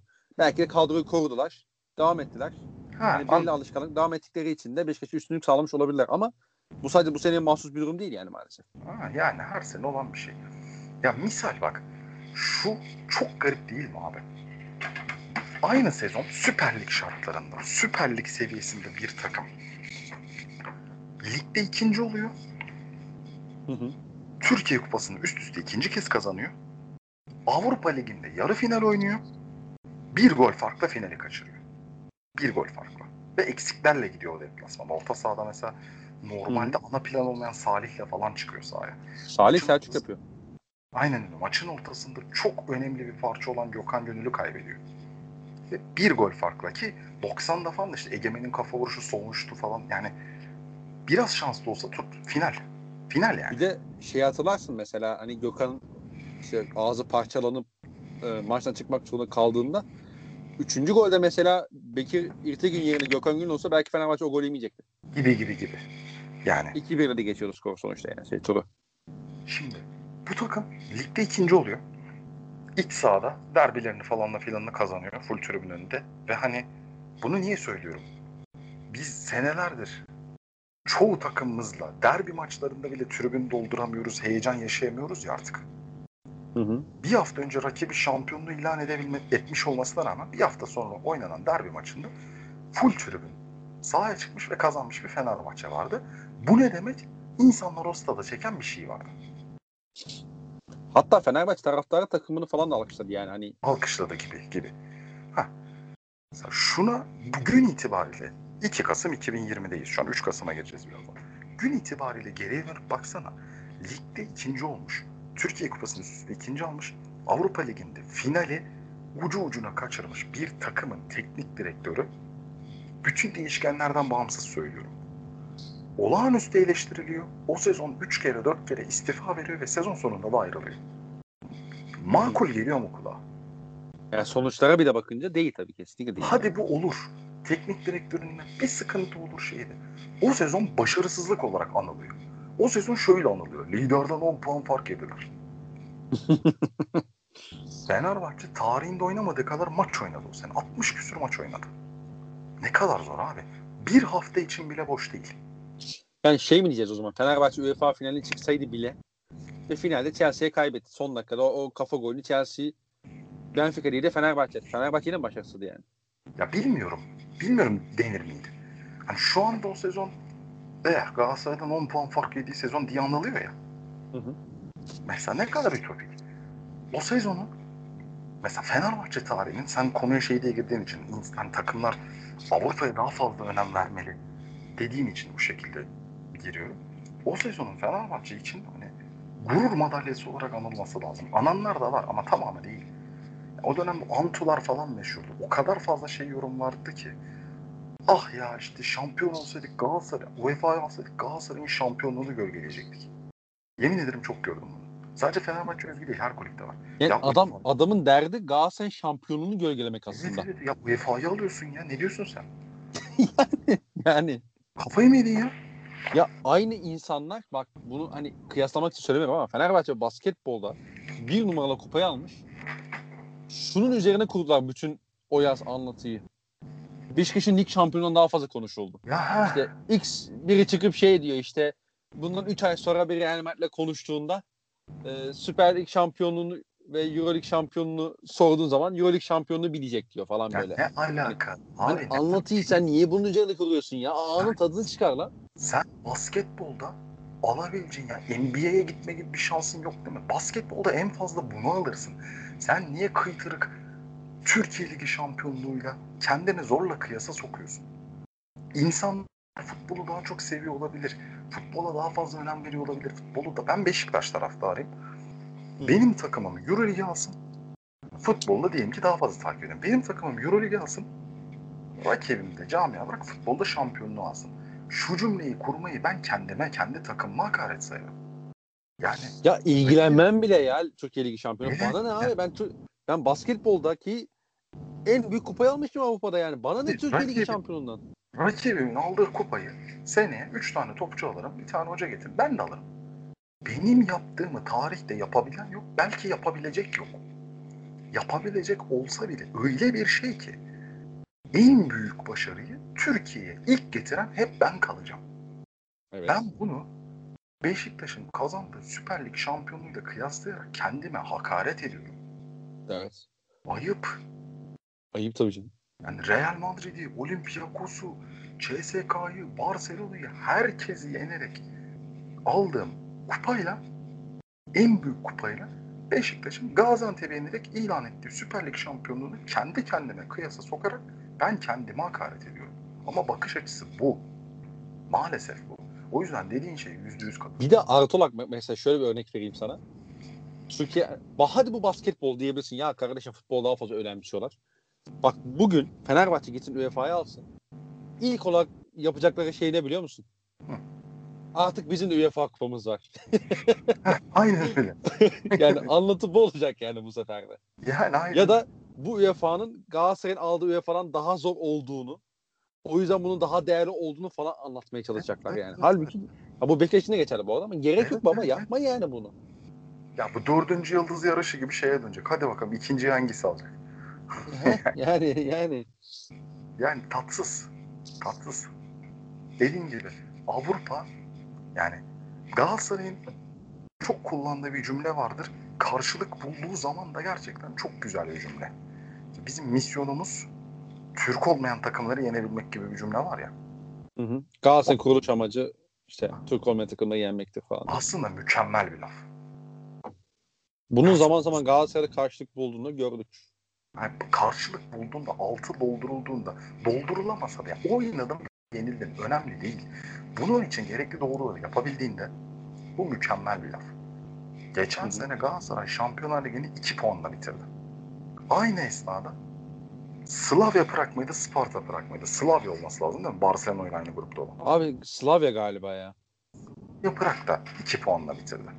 Hatta Slavia bence yani şey de diyebilirsin yani fo- o günkü form durumuna göre daha zor bir grupta bitirdi diye- diyebilirsin yani. Çünkü Slavia Prag o grubun en zayıf halkasıydı. Dortmund, Inter, Barcelona oynadı.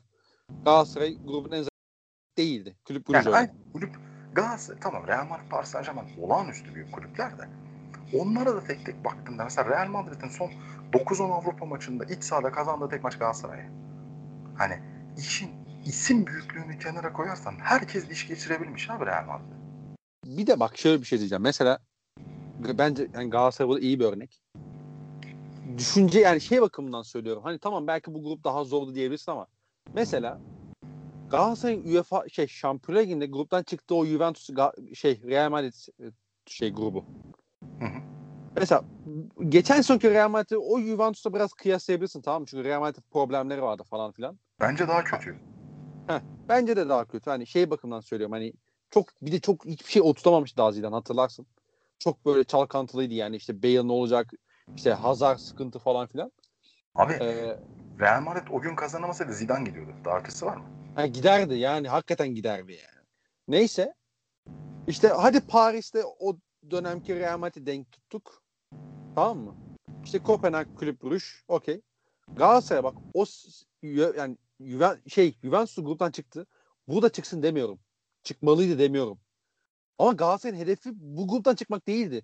İlk maçı hatırla abi Kulüp Brugge deplasmanını. Hani buradan şey söylemek istemiyorum yani şimdi hani Üstad Ercan Taner'e bir eleştiri falan getirmek istemiyorum ama hani yenemiyorsan yenilme. Galatasaray o maçı öyle oynadı abi. Yenemiyorsa yenilme diye oynadı. Evet evet evet. Hani hedefi gruptan çıkmak gibi değildi ki yani. Ya bak Ben kulüp Brugge'ün üzerinde bitireyim. UEFA'ya gideyim de derdindeydi yani. Aynen öyle. Tamamen onun derdindeydi. Bak çok güzel bir noktaya parmak bastın. Şimdi Galatasaray 2 puanla bitirdi değil mi grubu? Çok zor bir grup. Bahanesi çok zor bir grup olduğu için söylüyorum. Hı hı. Türk futbolunda bütün başarısızlıkların bahanesi genelde hani yapılamayacaklar üzerinden okunur ya. Evet. UEFA kupasını almış, Süper Kupayı almış, Şampiyonlar Ligi'nde iki kez çeyrek final oynamış camianın bahanesi çok zor bir grupta olmasıydı. Doğru muyuz? Doğru. Ya Galatasaray- Türk medyasına da şöyle bir şey demek istiyorum. Yani Galatasaray 0 1 milyar Paris Saint Germain diye manşet atmazsın da yani. O da ayrı bir Gibi. konu. Gibi yani Galatasaray zamanında o 1 milyarlıkları yenerek almadı mı? Avrupa'da. yani. Galatasaray kimi yenerek aldı? Finalde Arsenal'i yendi Galatasaray. Milan'ı yenerek o dönem uçuk bir Milan'ı yenerek indi. Avrupa Ligi UEFA Kupası'nda maç kaybetmedi. Maç kaybetmedi. Hı hı. Şimdi hı. aynı bahaneyle bütçesi Galatasaray hani 1 milyar muhabbeti var. Bütçesi Galatasaray'dan çok daha düşük bir Slavia Prag. Falcao'ya o maaşı veremeyecek. Babel'e, Belhanda'ya, Feguli'ye o maaşı veremeyecek. Bu oyuncuların toplamı kadar bir parayla takım kuracak Slavia Prag. Grubunda da Barcelona, Inter, Dortmund var. Slavia Prag da 2 puan almış. Aradaki fark Inter ve Barcelona'dan puan aldı değil mi Slavia Prag? Inter ve Barcelona'nın deplasmanlarından aldı. Seyirciyle ha bir de o Evet tabii tabii. Deplasmanın bir olayı var. İç sahada Barcelona ile kafa kafaya oynadı. Kendi kalesinde bir gol attı. Süper oynadı. Hatta Messi'nin kenarda bu Valverde'ye biz ne oynuyoruz ezillik bakış attığı maçtı. Hı hı. Eğer Hı hı. hatırlarsın. Ezillik bakış attığı maçtı. O gün abi yanlışım olmasın şimdi hani yanlış bir şey söylemek istemiyorum da 24 tane mi ne şutu var Slavia Prag Barcelona kalesine. Hı hı. İç sahada Inter'le oynuyor. dış sahada zaten puan aldı Inter. Demek ki de dış sahada puan aldı Barcelona. İç sahada Inter'le oynuyor. 80'e beraber, berabere giriyor. 80'den sonra 2 gol yiyor falan. Şu an önümde açtım. Inter'in neredeyse iki katı topu. Çok severiz ya toplu oynama istatistiği falan böyle kaybettikten sonra çok Tabii tabii yani. pozisyon bulduk benim. Bak iki katı şey bulmuş. Inter'den fazla şut atmış. Inter'den fazla gol pozisyonuna girmiş. İstatistik veriler üzerinden söylüyorum. İç sahada Dortmund'la oynuyor. 1-0 Hı hı. geriye düşüyor. Hakiminin şov yaptığı bir maç. Hakimin o tu- grupta şov yapmadığı pek maç yok zaten. Aynen öyle. Şut ve pozisyon sayısını da ikiye katlamış Hı hı. Slavia Prag. İç sahada Dortmund'la oynuyor. 2-1 kaybediyor. Hatta Dortmund eksiliyor. Önemli. Bir sürede böyle berabere götürüyor falan. Ben o maçın direkt son anlarını hatırlıyorum. Yani son birkaç dakika, son 15 dakikasını falan sanıyorum hatırlıyorum. Dış sahada oynadığı Dortmund maçında da daha fazla daha fazla pozisyonu var Slavia Prag. Abi Dortmund şükretti. Maç bitti. Son düdükçe aldı. Uf, yaptı Dortmund. E tabii canım. Yani öyle bir maç. Ama Yani, puan Par- yani Slavia Prag'ın bir tane kaliteli ayağı olsa ön tarafta çok farklı bir senaryo oluşabilirdi yani o, o, o grupta yani.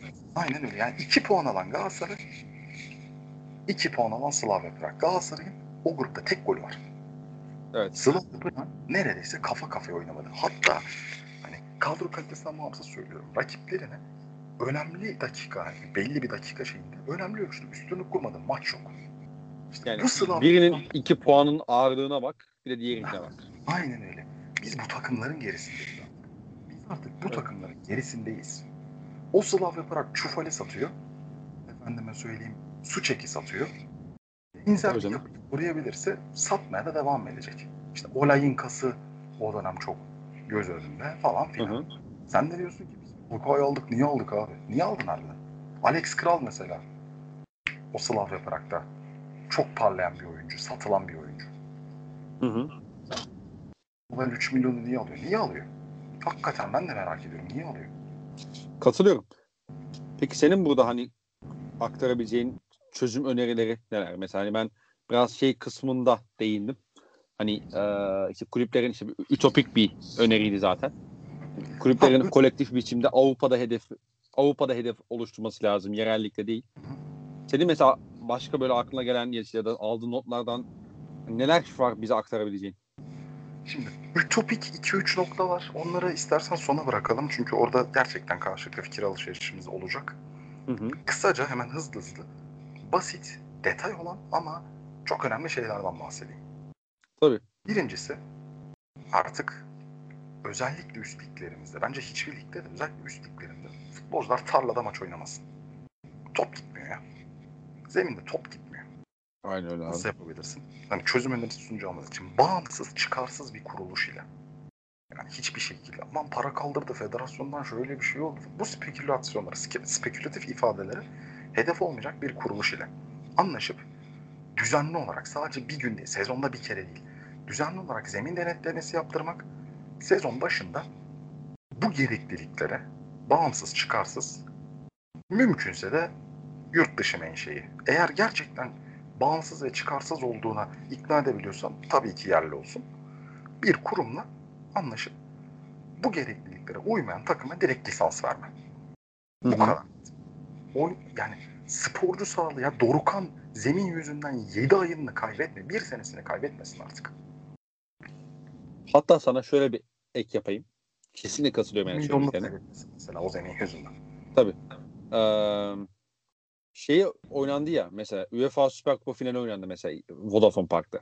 Evet. Abi işte uluslararası medyada o atıyorum X bir Liverpool taraftarının gözünde Beşiktaş'ın şeyini düşünsene ya Türkiye Türk Türkiye'nin algısını düşünsene bir sakatlık olsa o zemin yüzünden. Tabii, Muhammed tabii, tabii. Salah, hani. Allah korusun, Mane o gün gitti ne olacak? He, çapraz kopardım hani ne yapacaksın? Hadi anlat hadi anlat yani derdin ondan sonra. Ya sen o gün mesela şimdi Beşiktaş'ı çizmek istemiyorum bunu ama sen o gün hocan zemin kötü zemin düzelmeli dediğinde hocanı eleştiriyorsun taraftar olarak. Mesela. Yüzde yüz katılıyorum. Yani mesela koca bir 2018 oluyor değil mi? Evet. 2018 Şampiyonlar Ligi finali Ramos Salah'ı sakatladı diye hafızalara yer edindi. Evet. O finalde İstanbul Mane'yi sakatladı olacaktı. Ne bileyim işte Mount'u sakatladı olacaktı. Tabii tabii yani. Arnold'a bir şey yaptı olacaktı. Ve bak hani az önce Dorukan örneğini konuşurken 10 milyon falan dedik ya. Şimdi kulüplerin bu bizim bahane üretmeyi çok seven kulüplerimizin mesela zeminleri iyileştirmemek için çok yüksek şeydir. Paradır. Hani buna ayıracak bütçelerin olmayışıdır. Mesela 18 yabancısı olan 4 tane boş lisanssız yabancı para ödeyen Beşiktaş'ın bahanesi muhtemelen budur. Değil mi? Hı hı. Ya da senelerdir her sene en az bir yabancısının kontratını donduran Galatasaray bahanesi budur. Beşiktaş harcadığı paraya göre 3 kuruş olan zemin harcamasını, bakımına önemi vermiyor. Dorukan sakatlanıyor. Beşiktaş bu yaz satamadığı Dorukan yüzünden kafasındaki hiçbir transfer yapamadı. Bir o. İkincisini ben sana şöyle söyleyeyim. Bence asıl yani tabii ki işin maddi boyutu var. Ama kulüpler sahadaki oyuna saygı göstermediği için yaptı bunu abi zemin. Sadece saygısı yok ki. Takımına saygısı yok, rakibine saygısı yok, tribüne saygısı yok. Oyuna saygısı yok yani. Yap, Aynen. o yüzden yapmıyor zaten. Asıl sebep Aynen. bu. Yani maç bittikten sonra güzel bir maç izledik. Güzel bir oyun oldu. Kalmadı. Şu var. Hakem bunu yaptı abi. İşte şu şu olmadı abi. Bahane kısmı bu. Ya da berbat oynadın ama 1-0 kazandın. Bunu güzelleme, aklama çabaları. Hı. zaten. Rakip, e, iyi kapanan bir takım olduğunu, açmakta zorlanacağımız bir takım olduğunu biliyorduk. Ama sabırla e, uğraştık. Sabırla uğraştık şey var 87 dakika. Pozisyon bulamadığımız bölümler oldu. O bölümde 76 dakika falan. Ama e, daha sonrasında organize olduğumuz bir pozisyonla muhtemelen bir karambol. Güzel bir gol attık. Her gün üstüne koyuyoruz. Şey, 4 hafta sonra ilk kez kazandı. Her gün üstüne koyan takım. Tabii tabii. Ya da şey oluyor mesela böyle işte ya şu bu dönem iyi futbol beklemeyeceksin. Hangi dönem hangi dönem bekleyeceğiz peki falan. Ya da şey mesela hani Önemli Tabii. olan 3 puan. Tamam da yani. şu var mesela tabii böyle bir yani bu şartlar altında hani bu kadar sakatımız var işte şöyle bir durum oldu falan. Yani çok futbol konuşmak Sakatlık da bu arada şey sağ zemininden dolayı oldu falan. Tabii tabii tabii. Hani bu şartlar altında çok futbol konuşmak manasız. Tek işim bu. Hani senin tek işin bu. Yani bu- bunu duyuyoruz biz mesela. Bahsettiğim gibi oyuna sayılı sıfır. Çok güzel bir laf söyledin. Bu bir. Bir diğerine geçeyim mi? Tabii. İngilizlerin Match Day Experience dediği, kötü telaffuz ettiysem kusura bakmayın. Maç günü eğlencesini zorunlu ve bir gelenek haline getirmek. Ya İngilizler bunu tabii ki şeyin farkındayım. Hani şimdi biz bazen konuşurken böyle hani insana şey yapabilir ya işte burası Türkiye işte bahsettiğiniz ülke İngiltere falan filan diyebilir pekala ama mesela Beşiktaş'ın Galatasaray mesela şöyle Türkiye'de dört büyük var. Beş Başakşehir'e koy. Altı Alanya'yı da koy tamam mı? Şu anda altı tane Ya Türkiye'nin top 6'i diyebilir miyiz abi bu takımlar için şu anda? Günümüz itibariyle evet. Sen mesela Super Sunday diye bir şey satmıyorsun mesela insanlara. Evet. İngiliz İngiliz satıyor bunu. Arsenal Tottenham diyor. Chelsea Liverpool diyor ve sana Super Sunday diye bir gün satıyor. Ya diyor ki o gün evden çıkmıyorsan ben sana harika bir şey sunuyorum. Hatta Evden bugün evden çık- çıkma diyor. Çıkma diyor yani. Ya da şöyle evden çıkıyorsan da ayakların seni bana getirsin. Hı hı, hı. Bana gel evet. çık. Evet. Mesela cumartesi 5 seansı var adamların. O 5 seansı neden biliyor musun? Adamlar Evet. araştırmışlar. Uzun uzun araştırmışlar. İspanya'da da var. Mesela El Clasico Türkiye saati 3.30'da oynanıyor. 3.30'da mı? 5.30'da mı? Erken mesela 5'te mi? Erken bir saatte oynandı. Evet. evet. Sevilla hakkında mesela hiç beyin fırtınası yaptın mı? Yok. Adamlar araştırmışlar. Demişler ki benim Çin'de yayınım var. Japonya'da yayınım var. Ha evet evet evet doğru. Amerika'da doğru, yayınım. Doğru, Hani doğru. Biz şey yapmaya çalışıyoruz ya, ligimizi her yere satmaya çalışıyoruz ya güya. Her yerde yayınım var. Hem benim insanımın izleyebileceği, hem o insanların, tamam herkes için optimum, optimal bir saat bulmak çok zor. Herkesin prime time'ını bulmak çok zor ama Ya benim için mesela o 5 seansı sıkıntı çünkü ben cumartesi çalışıyorum. evet. Ben işte bende 4 seans oluyor ya da işte 3 seans oluyor neyse artık. Ben ama o maçları izleyemiyorum ama yani genel hani benden bağımsız genel olarak evet. yani çoğunluk için uygun değil mi? Tabii tabii. Misal adamın sırf bunun için bir cumartesi 5 seansı var. Çoğu zaman yani bu koronadan dolayı her hafta Şampiyonlar Ligi olduğu için mesela bu sene biraz daha böyle sekteye uğradı. Her saate bir maç şeklinde gidiyor da Hı hı. genelde İngiltere'de 5 seansın aynı anda 4 maç falan olur. Yanlış mıyız? 3 maç Tabii, olur. yani- maç. Yani Amerikalı Amerika'da yaşayan bir insan bunu sabah belki kahvaltısını yaparken izliyor. Çin'deki de belki iş çıkışında eve geçip izliyor yani hani. Ve Avrupa'daki de işte Türkiye'deki insanlar cumartesi genelde insanlar çalışmadığı için oturup evinde öğlen seansını öğlen evde geçiriyor yani. Abi kıymetli bir Herkes d- bütün dünya aynı anda maçı izleyebiliyor yani öyle bir saatte çünkü. kıymet, kıymet verdiğim, çok saygı duyduğum bir büyüğümle bir sohbet içerisinde verdiğim bir örnek vardı.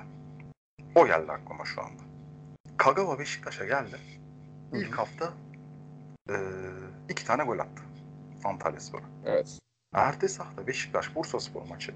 Japonlar dedi ki bu maçı Türkiye saatiyle gündüz oynatın biz de izleyelim. Ve bu düşünüldü de. Hı hı. Bütün ülke ayaklandı. Dediler ki saçmalamayın. Biz akşam gelebiliyoruz bilmem ne. Şimdi burada ülkeye hani, o insanlara da aslında çok kızamıyorsun. Biraz yani bir nebze mesela. Cumartesi dört maçına insanların gelmesi çok zor. Pazar mümkün ama. Pazar 7'de gelen adam 4'te de gelir. Herkes çıldırdı. Hayır akşam olacak. Ya kış günü bırak gündüz olsun ne güzel işte. Şubat ayında bir maç var. Hı hı. Şubat ayında öğlen 4'te izliyorsun. Sebebine şu oldu. Japonlar için saat mi değiştireceğiz? Evet değiştireceksin. Değiştireceksin. Değiştirmek zorundasın artık. Yani Japon halkının yüzde 0.5'i dahi izlese bak yüzde 5'i değil yani yüzde 0.5'i dahi izlese dünya kadar adam yapıyor abi baktığın zaman yani. Abi hem öyle hem de Japonca bir video var. Yani Japonca içerikli çevire bastığında, otomatik çeviriye bastığında bir Japon haber kanalı olduğunu anlıyorsun. YouTube'da bir video. Kagawa'nın Beşiktaş'taki ilk maçını haberleştirmiş. 4,5 milyon izlenmiş. Al işte. 4,5 milyon izlenmiş. Yani %0.5'i de izlemeyecek. Nagatomo Galatasaray'a geldiğinde bin tane şey çıktı. Japonya'daki trenlerde bile Nagatomo'nun maçı verilmiş. Sen mesela ülke futbol olarak mesela burada da hani Nagatomo örneğini verdiğin çok iyi oldu. Ki yani şeyi biliyoruz Kagawa ile Nagatomo bayağı samimi arkadaş mesela. Evet. Sen mesela bunu satamadın. Satmadın yani. Evet, evet, evet kesinlikle. Bu dostu da kullanmadın mesela. Örnek veriyorum. Yani misal o sene oynanan Galatasaray Beşiktaş maçı. Pazar 4'e koyacaksın abi. Pazar 5'e koyacaksın. ya yok saatinden de bağımsız bir şey söylüyorum. Hadi derbi dedin, geleneğim dedin, kültüre dedin koymadım. Bizim bir sosyal medya hesabımız olsa bak. Süper Lig'in sosyal medya hesabı yok. Onu da söyleyecektim. Burada çıksın abi. Tamam. MLS'in kendini tanıttığı gibi Rus Ligi'nin Rus Ligi'nin hesabı mesela 4-3-3'te mention kovalıyor. 4-3-3 hesabının altında. Hı. İlk yorum kovalıyor. Gerçekten bak. Yani dünya bu artık. Yani örnek vereyim. Miranchuk'un Miranchuk transfer yaptı Atalanta'ya. Miranchuk'un transfer yaptığı gün bir video paylaştılar. 4-3-3'te onu paylaştı. Bir anda 2 milyon kişi izledi videoyu. Hı hı. Tamam mı? Mesela sende bu olmadığı için bırak Galatasaray Beşiktaş'ı Kagawa Nagatomo tanıtımını yapabilecek bir kanal bile açamadın o maça. Ve Ya da ya da federasyonun mesela hani bahsettiğin o ligin evet hesabı yok. Yani federasyonun hesabını da böyle kullanmıyorsun sen mesela. Evet evet evet. Ya bu Ya ligin fe- federasyon neyse az sonra geleceğim o konuya da neyse şimdi gelmeyeyim tamam. mesela bir başka problem. Bu maçta experience'ı az sonra tekrar döneyim. Çok kısa bir şey söyleyeyim. Bu konu dağılmadan. Mesela sen liginden gol paylaşamıyorsun. Yasak. Dünyadaki bütün liglerde paylaşılıyor. Sen bastığın zaman yayıncı kuruluş USA kanalı. Senin ülkende hı. izlenmiyor. Hı hı. Açılmıyor. Bildiğin açılmıyor. Senin ligin de yaptığı anlaşmalar gereği bunu paylaşamıyor. Bunu yayıncı kuruluş da paylaşmıyor. Neden bilmiyorum. Yani 45 dakika sonra zaten özet olarak sitene koyuyorsun. O esnada golü yayıncı kuruluş olarak sosyal medya hesaplarından paylaşmanla ve insanların da paylaşmasına izin vermen de sana sadece kazandırır. Kagawa son dakikada Konya Spor'a gol atıyor. Sen Japonlardan çekebileceğin binlerce, on binlerce, yüz binlerce görüntülenme ve beğeniyi doğal olarak ilgiyi hiç ediyorsun. Hı hı. Yani bir de mesela böyle bir hesap açıp örnek veriyorum. Ya da işte hani Bein Sports'un mesela paylaşımı. Sen sürekli bu tarz golleri paylaştığın zaman hani at, örnek veriyorum yani işte X bir mesela Japon'da bunu çözdüğünde Kagawa'nın golünü izlemek için yani işte atıyorum Nagatomo'nun golünü aslında izlemek için senin hesabına gelip baş, bakacak. Evet, evet, evet, evet, evet, evet. Yani mesela bu, yani bu kadar şey bile düşünülmüyor. Yani ya bir de şöyle bir durum var abi. Mesela Bein Sports'un ben hesabına şeyine giriyorum. Uygulamasına giriyorum değil mi? Maçtan sonra. Hı hı. Şu anda Digital, Digital Play üyeliğim de var. Çok cüzi bir rakam. Yani cüzi demeyeyim de yani çok çok daha ucuza geldiği için şu anda. Neredeyse %60 daha ucuza geldiği için bana. Ee, pekala üyeliği de aldım. Ben buradan istediğim gibi kesip biçebiliyorum abi videoyu. Ha ben bunu paylaşırım. Sen benim hesabım ya en fazla benim hesabımı kapatırsın. Benim en fazla hesabım gider. Ne olacak yani? Ama bununla niye uğraşıyorsun ki sen? Niye hani böyle ya koskoca Bein Sports Türkiye olarak sen niye bununla uğraşıyorsun? Senin Ya sen derdin niye bu? Evet, evet. Yayınladığın şeyin popülarite kazanmasına niye bu kadar karşısın? Öyle. Aynen öyle. Misal bak. Az önce maçta experience dedim ya. Onu şöyle çeşitlendireyim. Şu anda Trabzonspor belki vardır. Bilmiyorum. Gerçekten bilmiyorum. Trabzon'a bir kere gitme şansım oldu. Hiç maç ortamını görmedim. Bilmiyorum. Bildiklerim Beşiktaş ve Fenerbahçe. Bir de Galatasaray. Hı hı. İşte şey de biliyorum. Ankara gücünü falan da biliyorum. Ankara'da yaşadığım için. Ee, Beşiktaş ve Fenerbahçe'de bu bahsettiğim match'te experience var. Çünkü statları semtlerinde, ilçelerinde ve oranın yapısı zaten bu takımları parlatmaya uygun. Beşiktaş maçına gittiğinde ben 3 kere Antalya'dan İstanbul'a Beşiktaş maçına gittim. 3 kere gittim. Hı. Üçünde de maçı anlatmadım döndüğümde insanlara. Günümü anlattım. Günüm çok güzeldi çünkü. Çünkü semt harika. Çünkü maça gidene kadar yaşadığım tecrübeler harika. Beşiktaş bana bu ürünü sunuyor. Galatasaray sunamıyor. Uzak bir yerde stadı. Hani o oturmuş bir kültür yok orada. İstanbul'un öbür ucunda oturan insan için sadece yol ve izlenen 90 dakikalık maç 7 saat. Hı hı. Sadece bu. Yani bir eziyet. Eziyet tabii aynen. O zaman burada ne yapabilirsin? Stadın önünde, etrafında, çevresinde o insanlara keyifli gelecek aktivite imkanlarıyla e, eğlenceli aksiyonlarla, atraksiyonlarla ya da dinlenebilecekleri bir alan oturtmakla ki Galatasaray arkadaşların dediğine göre şu an değişti mi bilmiyorum. Bundan bir iki sene önce konuştuğumuzda stadın etrafında su alacak yer bile bulmak çok zor diyorlar. Bırak eğlenceli falan. Hı hı. sen onlara böyle bir ürün sunabilirsen işte o zaman müşteri olarak gördüğün, artık müşteri olarak gördüğün insanlara gerçekten müşteri muamelesi yapabilir.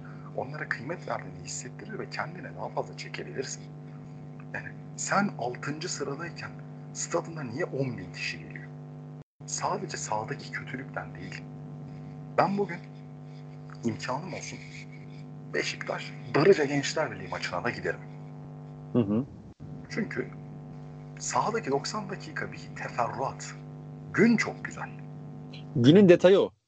Evet. Günün günün şeyi. Bahanesi, tacı. As, yani asıl yemek şey işte. Evet ya ben şöyle Gün için. Ben Beşiktaş Lyon maçında hayatımda ilk kez stada gittim. O yüzden o maça girmek zorundaydım. Ama daha sonra gir, gittiğim maçta İstanbul'a gittim. O günü geçirdim. Sonra maça gitmedim de semtte bir yerde izledim. Bir mekanda izledim. Bir şey değişmez benim için. Üşümezdim hatta. Daha iyi olurdu. Isıtıcı falan olurdu böyle tepemde. İyi bir. Anlatabiliyor muyum? Anladım anladım. Çünkü bu olay var. Her kulübün bana göre kimse kendiliğinden yapmayacağı için zorunluluk getirilerek insanlara güzel bir maç günü tecrübesi sunması lazım. Ha yani evet sen benim aslında bu hani matchday experience'ten anladığım biraz daha şeydi böyle biraz yayıncı kuruluş tarafından bakıyordum ben. Sen kulüpler Yo, o- tarafından onlar- bakmışsın. Onlar üzerinden de bakılabilir de. Hani benim işte bahsettiğim o Super Sunday mesela şey işte hani tabii yayıncı onlar, kuruluş. abi kesinlikle onlar da var. Onlar var yani. Olmalı. Mutlaka onlara katılıyorum zaten. Ya bir de abi mesela senin sadece İstanbul'un da yok. Yani mesela Anadolu'nun yani dört bir yanında o sa- insanlara satabileceğin o kadar çok güzel Evet. ürünün var ki. Evet. Ya misal şu çok güzel bir şey değil mi abi? Sivas Spor çok iyi gidiyor mesela. Geçen sene çok iyi gidiyordu. İç Evet. saha bir Galatasaray maçı, bir Fenerbahçe maçı oynadılar. Full tribün. Tam hedefteyken oynadılar. Özellikle Fenerbahçe maçında liderlerdi. Full tribün. Mesela o günü özel. Sivas Spor'un stadının önünde. Kulübe de gelir kazandıracak mesela. Şahane bir kampanya. Dört tane tır yanaştı. Sivas Spor'un resmi ürünleri var. Müthiş de bir indirim var. O gün özel. Taraftar günü olsun. Bir sürü oturma alanı, vakit geçirme alanı kuruldu. İnsanlar isterse çayını kahvesini içer, isterse böyle hani mesela Sivas soğuk bir şehir. Kurulacak bir platformlarla işte sıcak ortam eşliğinde insanların isteyeceği, talep edeceği, tüketici ürünlerle birlikte maçtan 3 saat önce gelsinler, maça kadar şarkılar söylesinler, türküler söylesinler, tezahüratlar yapsınlar. Çünkü zaten buna geliyorlar ya, buna eğlenmek için geliyorlar. Böyle bir alan sun mesela stadın çevresinde. Stadın bahçesi bundan başka neye uygun olabilir ki? Sadece o 90 dakika değil seni satman gereken ürün. Evet evet kesinlikle. Mesela etkinlik yap ya. Bir tane minyatür kale koy. Ben bunu hani bunların mümkün olduğunu gördüğüm için söylüyorum. Türkiye Mozambik maçına gittim ben. Bak kötüyü söylüyoruz iyi de söyleyelim. Türkiye Mozambik kadın basketbol maçı dünya şampiyonasında. Hı hı. Ankara Spor Salonu'nun bahçesi panayır gibiydi. Harikaydı ya. Bir sürü farklı alana minyatür potalar konmuş. 2'ye 2 Türkiye Basketbol Federasyonu turnuvası vardı. Ona katıldık. Yenildik hatta iki tane ve yabancıları iki tane Japon yok Çinli'ye yenildik. İki tane Çinli'ye yenildik biz arkadaşlar. Tamam mı? Ya Çinli vardı maçta. Türkiye Mozambik maçında Çinli vardı. Çok güzel. çok çok iyiymiş. NBA'deki yetenek yarışmasının aynısı vardı alanda. Kazanan forma alıyor. Çağrış yani insanların çağrışı buydu. Çağırma sebepleri buydu. Ama herkese verdiler formayı. Kazanmayan da verdiler mesela. Hı, hı hı. Tamam mı? Belli yetenek yarışması. Kendini sınıyorsun. Bir adam vardı mesela içecekler sundular böyle işte hani çabuk çorbalar verdiler, şunu verdiler, bunu verdiler. Bir yer vardı. Orta sahadan basket atma yarışması. Gerçek basketbol salonundaki orta sahayla pot arasındaki mesafeyi hesaplamışlar. Çizmişler. Bahçeye de pota dikmişler. Potanın yanında da görevliler var böyle arkaya falan kaçarsa diye. Birer birer deniyorsun. Ödüllü. Ya bunlar küçük detaylar ama çok keyifli. Bak ben o günü mesela hayatım boyunca unutamam. Bu benim hayatımda hep olumlu bir anı. Ben Türkiye Mozambik maçına arkadaşım git dedi diye. Gidelim dedi diye gittim. Yarın yeniden dünya şampiyonası Türkiye Mozambik maçı olsun. Bu sefer ben başka birini götüreceğim oraya. Diyeceğim ki çok eğleneceğiz oğlum. Yani tamam maç eyvallah da ya orası o kadar güzel ki panayır gibi. Ya biz o da maça gitmiyoruz ki aslında. Yani. Festival gibi abi. Atarız, oyun oynarız, eğleniriz. İşte mesela Ya. masumlar geliyor bana. Hı hı. Her şey, trambolin arabası falan vardı mesela. Çocuklarıyla gelenler için. Hı hı. Ya bunlar, bunların hepsini bir kere alırsın. O potaları bir kere alırsın. Basketbol. mesela şey de yok muydu abi sen daha net hat- biliyorsundur benden de mesela işte Final Four İstanbul'da olmuştu Euroleague'de. Evet. Mesela asıl satılan ürün aslında salonun içindeki o Final Four'da değildi yani. Evet e, olmamalı da zaten.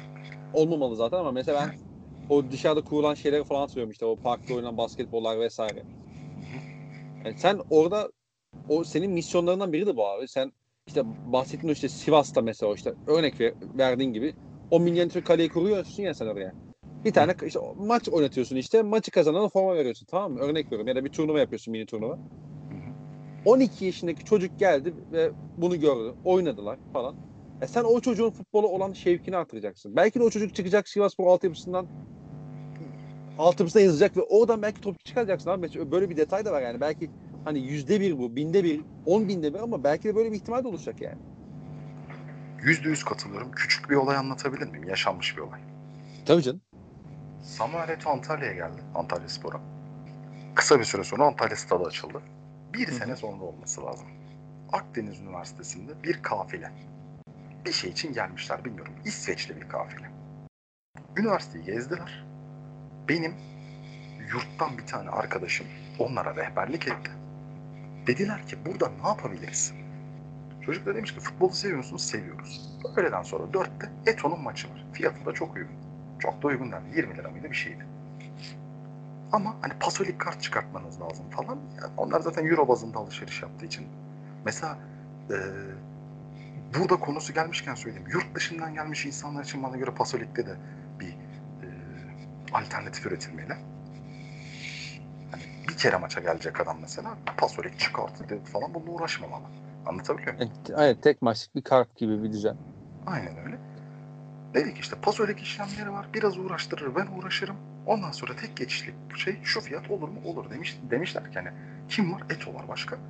İşte kim var da? Maicon var. Daha Nasri falan gelmeden. Hı hı. Efendimiz hani bilinen şey ama Eto. Eto'ya geliyorlar. Tamam ya Eto'yu izleyelim. O gün hava o kadar sıcak ki. Antalya zaten yılın 7 ayı cehennemdir, 5 ayı buzdur. Çoğu kişi bilmez. 5 ayı buz gibidir, 7 ayı cehennem sıcağıdır. Herkes böyle şortlu, tişörtlü, askılı, erkeği, kadın, herkes. Denize giriyorlar, çıkıyorlar. 5 dakika yürümeden üstleri kuruyor insanların. Hı hı. Antalya Stadyumu'nun bahçesinde de kocaman bomboş bir alan var abi. Bomboş bir alan. Ben yurt dışında bir takımın yaptığını gördüm. Kim olduğunu hatırlamıyorum. O bahçeye havanın avantajını kullanarak sulu işte hani nasıl diyeyim böyle naylon Survivor pistleri gibi böyle sabunlu sulu falan işte hani kaymaların bilmem neyin olduğu parkurlar kurabilirsin. Minyatür kaleler koyabilirsin. Efendim eğlence alanları koyabilirsin. Çünkü senin çok büyük bir avantajın var. Sımsıcak bir hava var. Hı hı. Bu tarz festival alanlarında su çok büyük bir artı. Suyla bir sürü aksiyonun olabilir. Kaydırak koyabilirsin yine şeylerden böyle hani hazır çakılı çivili falan değil. Naylonlar, brandalı falan var ya. Evet. Hı hı. Onlardan. Bu insanlar maça girdiğinde eğlenceden kopmuş bir şekilde girerler. Ve o gün sahada güzel bir futbolun olup olmaması onlar için bir belirleyici bir etmen olmaz. Ve daha sonrasında sen senelerdir almak istediğin Avrupa Futbol Şampiyonası'nı aldığında, bir gün aldığında ki bir gün alacak Türkiye. Geç olacak bir şey, bir gün alacak. O İsveçli aile abi çok güzel ya gidelim diyecek. E tabii canım. Bunu diyecek. O küçücük detay bunu dedirtecek o insanlara. Katılıyorum. Ama öyle bir şehrin avantajını kullanmadan hadi gelin. Eto 20. dakika sakatlandı çıktı. Maicon'dan Venköre, Venköre'den Maicon hop ne oldu 0-0. Ee, bir daha gelir mi? E tabii yani niye gelsin ki abi? Niye gelsin? Evet. Peki geçelim mi diğer bir şeye? Hmm, aklına gelen yazdığın çözüm önerisine. Eklemek istediğin bir şey var mı? Ben böyle sürekli giriyorum ama. Yok yok yani zaten ya, ya senle aramızdaki dinamiği biliyorsun yani o yüzden çok şey. Sen bir şey söylüyorsun, araya ben bir şey katıyorum, ben bir şey söylüyorum, sen katıyorsun. Yani şey değil. Şu anda ekleyeceğim bir şey yok çünkü bahsettiğin şeyler zaten hani çok doğru noktalar. Yani mesela bu sadece bir şey, sen Beşiktaş ve Fenerbahçe örneğinden gittin işte. Tabii ki bu stadın lokasyonuyla da çok doğru orantılı ama işte hani bizim işte burada Belçika'da falan da var. Yani işte biz bir Anderlecht maçına gittik. Ee, bizim hikayeli. Yani şey oldu. Yani stadın etrafında işte şeyler kurulmuş. Bu standlardan kurulmuş falan. Millet toplanmış orada oturup hani maçın bekleme başlama saatini bekliyor. İşte o da he- hep beraber işte bira içiyorlar, işte şarkı söylüyorlar falan böyle. Yani o o kültürü orada oluşturmuşlar yani baktığın zaman. Oldu? Hani- Semt yok bir şey yok belki ama stadın etrafında bunun için kullanıyorlar. Ha ya stadın lokasyonu bu da biraz da şey yani hani biraz Beşiktaş'ınkine benziyor aslında. Ya olmasa da yapabilirsin. Olmasa da yapabilir tabii canım. Gider arabasıyla, gider par kat otoparkına girer. İşte stadın pa- şey otoparkına girer. Arabasını park eder. Ondan sonra yine takılır yani. Çünkü zaten adam hafta sonunu ya da işte o gününü o maça ayırmış zaten. Yani o, o, ya o o güne ayırmış yani. O yüzden o e, o eğlenceye ayırmış yani zaten. E, Bunları kurmak çok zor değil yani. Bir tane bar açmak çok zor değil yani en nihayetinde. Tabii Bir tabii insan hani kurmak. ya illa kapalı alan da olmak zorunda değil bunlar ya. İyi tabii canım. ya insanlar eğlensin orada, rahat hissetsin. Stadın dışında taşa çöküyor insanlar. O kalabalıkta taşa çöküyor. Aynen öyle. Yazık değil mi o insanlara? Evet. Misal. Şimdi bundan sonra gireceğimiz konular büyük oranda e, maddi konular olacağı için çok ciddi anlamda aralarında ütopik şeyler de olacağı için bundan sonrasında şu en başından beri söylediğim konu devreye giriyor. Yani iddia ettiğimiz şeylerde çok ısrarcı olmayabiliriz. Hı hı. Çünkü biz ekonomik altyapısı olan, bundan çok iyi anlayan insanlar değil. Ona göre Türk futbolunun bir çözülme, bir istikrar yaşaması için senelerdir ötelenen, senelerdir olmasın diye geçici ama asla ve asla artı yazmayan çözümleri bırakıp sıfırı görmesi lazım. Gerekirse geliri düşürme pahasına, gerekirse o anormal kulüplerin ayakta kaldı, kalmasını sağladığı söylenen yayın geliri sıfırı görmesi lazım kulüplerin. Ziraat Bankası anlaşması gibi bir anlaşma çözümü sunuldu. Kimi kulüpler uydu, kimisi uymadı. Kalıcı ve toplu bir şey olacaksa sıfırı görecek şekilde hani bütün borçlar madem bir kuruma ait Ee, senin ses uzaklaştı. ama artık kulüplerin şu an geliyor mu? Şu an geliyor evet. gelirini hak ettiği yani sunduğu ürün karşılığına getirip harcamasını da kısmak zorunda olmalıyız. Hı hı. Alımda ne kadar uygulandı zaten nasıl belirlendi? Bu muamma yani mesela Fenerbahçe çok tartışıldı bu da bu transferin limiti uydu mu diye. Fenerbahçe şöyle bir açıklama yaptı. Sevgi limit tanımaz, görün. Fenerbahçe ne dedi? Sevgi limit tanımaz. Sevgi limit tanımaz parolasıyla çok fazla şunu duydum ben. Görün bakalım nasıl deliyoruz o limitleri. Yani koyulan limit delinmek üzere koyulmuş. Ama burada bir Fenerbahçeli'ye sor. Adam sana şunu desin. Abi aşağı yukarı benzer şartlar altında olduğumuz şu takıma şu limit verilmiş bize niye bu verildi? Bunun da cevabı yok. Adam da burada haklı. Yani belki haksız ama cevap alamadığı için haklı. Ee, senden bir cızırtı geliyor ama. Çok rahatsız edici mi? Şu an farklı şekilde tutuyorum. Şu anda yok. Şu anda iyi. Şu an. Ne? Anlaşılmayan bir yer var mı? Yok yok anlaşılmayan bir yer yok yani. Sen işte Fenerbahçeli Fenerbahçe'den işte limit konusunda değindin zaten. Ya adam da burada haklı. Haksız mı abi? Adam diyor ki buna bu kadar vermişsin. Bana niye böyle veriyorsun diyor. Yani ni- niyesine bile cevap alamıyorsa haksız mıdır bu adam? Ya bir de hani değişmesi gereken noktadan biri olarak şu anda geldi mesela sen bu konuya değinince e, hani bende de işte bu şey oluştu. Mesela X bir karar alınıyor. Ya o kararı veren insanlar çıkıp bunu anlatma şeyine zahmetinde bulunmuyorlar bile. Evet. Ya mesela işte sen az önce Pasolik örneğini verdin ya. Hı hı. Pasolik'in geleceğini sen işte 3 ay öncesinden falan duyurdun. Hatta hatırlarsın bu 13-14 sezondaki işte Beşiktaş Fenerbahçe maçıyla ilk uygulanmıştı galiba. Hı hı. Sen mesela çıkıp Pasolik'in ne olduğunu, ne amaçla geldiğini, e, niye gerekli olduğunu anlatmıyorsun. Yabancı kuralını değiştirirken çıkıp sebeplerini anlatmıyorsun. Evet. Ondan sonra da insanlar birbirini, on, bir insanların birbirini yemesini, birbirini ikna etmesini istiyorsun. Ya edemez ki. Yani sen Neden? karar alan mümkün. mümkün değil. Kararı alan insanlar olarak sen çıkıp bir şey anlatmazsan e, bir yerden sonra zaten şey yani sürekli bir şey ortamı oluşturuyorsun. Bir çatışma ortamı oluşturuyorsun. Hı hı. Bunun önüne geçmiyorsun sen. Asıl olayın bu değil mi abi senin? Bir halkı yani halka da hitap etmeye çalış. Halkı ikna etme yöntemin ya da e, kendini ifade etme yöntemin senin şey olamaz ki. Ee, adını sen getir. Federasyon bazında sunduğum bir seminerde gazetecileri çağırarak anlatmak ya da yani federasyon binasında sunduğun, Riva'da sunduğum bir seminerde gazetecileri çağırmak ya da İstinye'de. Ya da berbat kullandım. Bana göre gerçekten berbat tasarımıyla, görüntüsü, görsel olarak çok kötü bir Türkiye Futbol Federasyonu sitesinde yayınladığın karmaşık bildiri olmaz ki. İnsanlar görsel olarak bir şeyler görmek ister. Tekrar Canlı. tekrar anlatmanı ister. Tabii tabii canlı, dinamik, sıcak, samimi, çok güzel bir videoyla bir şeyle duyurabilirsin mesela bunu. Bir buçuk saat seminer vermek yerine beş dakikalık videoda da duyurabilirsin. Çok daha efektif olur. Çok daha akılda kalıcı olur. Aynen öyle. Ve hani tekrar elde edilebilir bir şey tekrar. Misal bak. Bu yolda. Bu limit olayını takip edilememe sebebine ya da şöyle söyleyeyim. Eleştirilen yönüne cezalar verilmedi. Cezalar niye verilmedi? Abi takımlar ne kadar harcadı belli değil ki.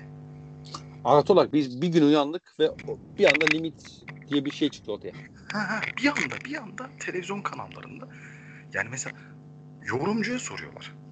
Falanca kanala işte bir tane sunucu var diyor ki abi mesaj atıyor. Bana şu limit olayını anlatır mısın? Herkes farklı anlatıyor. Ondan sonra onları eleştiriyor. Ya ne yapsınlar bilmiyorlar ki.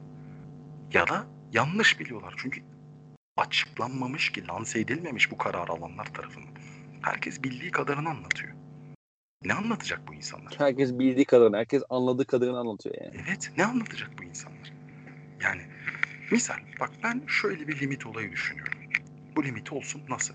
Her takım abi bir önceki sezonun gelir beyanını bütün gelirleriyle detaylı şekilde sunacak federasyona. Tamam mı? Şöyle bir sistem. Benim önerim. Bilmiyorum ne dersiniz. Ama her detayını ya. Yani formadan kazandığı 50 lirayı da veya 250 lirayı da koyacak. Bileklik mi satıyor? Oradaki 10 lirayı da koyacak. Otel rezervasyonunda pazarlıkla indirim mi yaptı? İndirilmiş halini bu şekilde yansıtacak. Ne kadar gelir elde ettin? Giderlerden bağımsız. Diyeceksin ki şu kadar. Tamam. Önümüzdeki sezon otele verdiğim paradan işte efendim tribünün koltuklarını boyamaya harcadığın paraya kadar her şey dahil kar göstermek zorundasın. Ne kadar kar? Sallıyorum yüzde on. Ve benim avukatlarım, ekonomistlerim, bilmem nelerim herkes senin her an, her harcamanın ama her harcamanın orijinal dokümanlarını inceleyecek. Sen bunları bana vermek zorundasın. Aldığın futbolcunun bedelini açıklamama dönemi bitti. Ya da yanlış açıklama gibi bir şey yapamazsın. Ben o belgelerin orijinalini göreceğim. Islak imzayla. Otel Hı hı. şey yaptım tuttum mesela. Efendime söyleyeyim. Ne bileyim. Ev mi kiraladın? Yani bilmiyorum şu an saçmalıyorum. Ne yaptıysan göreceğim. Hepsini bildireceksin. Şu kadar kar edeceksin. Etmek zorundasın. Futbolcunun, futbolcunun araç mı tahsis ettin, şoför mü Evet, tahsis evet, evet, evet, aynen öyle. Mesela sallıyorum Valbuena devam ediyor diyeyim. Valbuena Pelkas aradı seni dedi ki ben dedi şey yaptım. Yolda kaldım. Benim aracımda şöyle bir sıkıntı oldu. Kulüp adına bana bir araç bulun. Kulüp adına bir fatura kesildi. Onu da göstereceksin. Hepsinin totalinde ödediğim maaş çarçur sallıyorum. Bana ekonomist derse yüzde beş, yüzde on, yüzde yirmi şu kadar kar edeceksin seni. Etmezsen havada kalan, lafta kalan yaptırımlarımı gerçekten uygula. Bir de bak mesela ben hani federasyonla alakalı çok eleştiri getirebiliriz ama mesela şu, federasyonla alakalı şöyle bir eleştiri de getirmek pek mümkün. Bir kaos, bir, bir ko- tartışma konusu oluyor. Bu tartışma konusu bir kaosa sürükleniyor. Federasyon kaos oluştuktan sonra mesela cevap veriyor. Evet evet. Buna Ve- engel Buna engel olmuyor. Bir de mesela bunun şöyle bir e- eksi tarafı var federasyon için. Federasyon haklıysa bile bütün bu kaosun üzerine bütün bu işte yapılan işte çatışma ortamının üzerine bunu açıkladığı için bir anlamı da kalmıyor. Aynen öyle. Yani sen Yani zaten Federasyon başkanının söylediğinin bir değeri kalmıyor çünkü adam onu adam onu yani dinlemek istemiyor ki. Onun gözünde düşman o. Yani, yani, zaten haksız olsan doğabilecek sonuçları yaşamışsın. O saatten sonra haklı olsan ne? e, aynen öyle canım. Aynen öyle.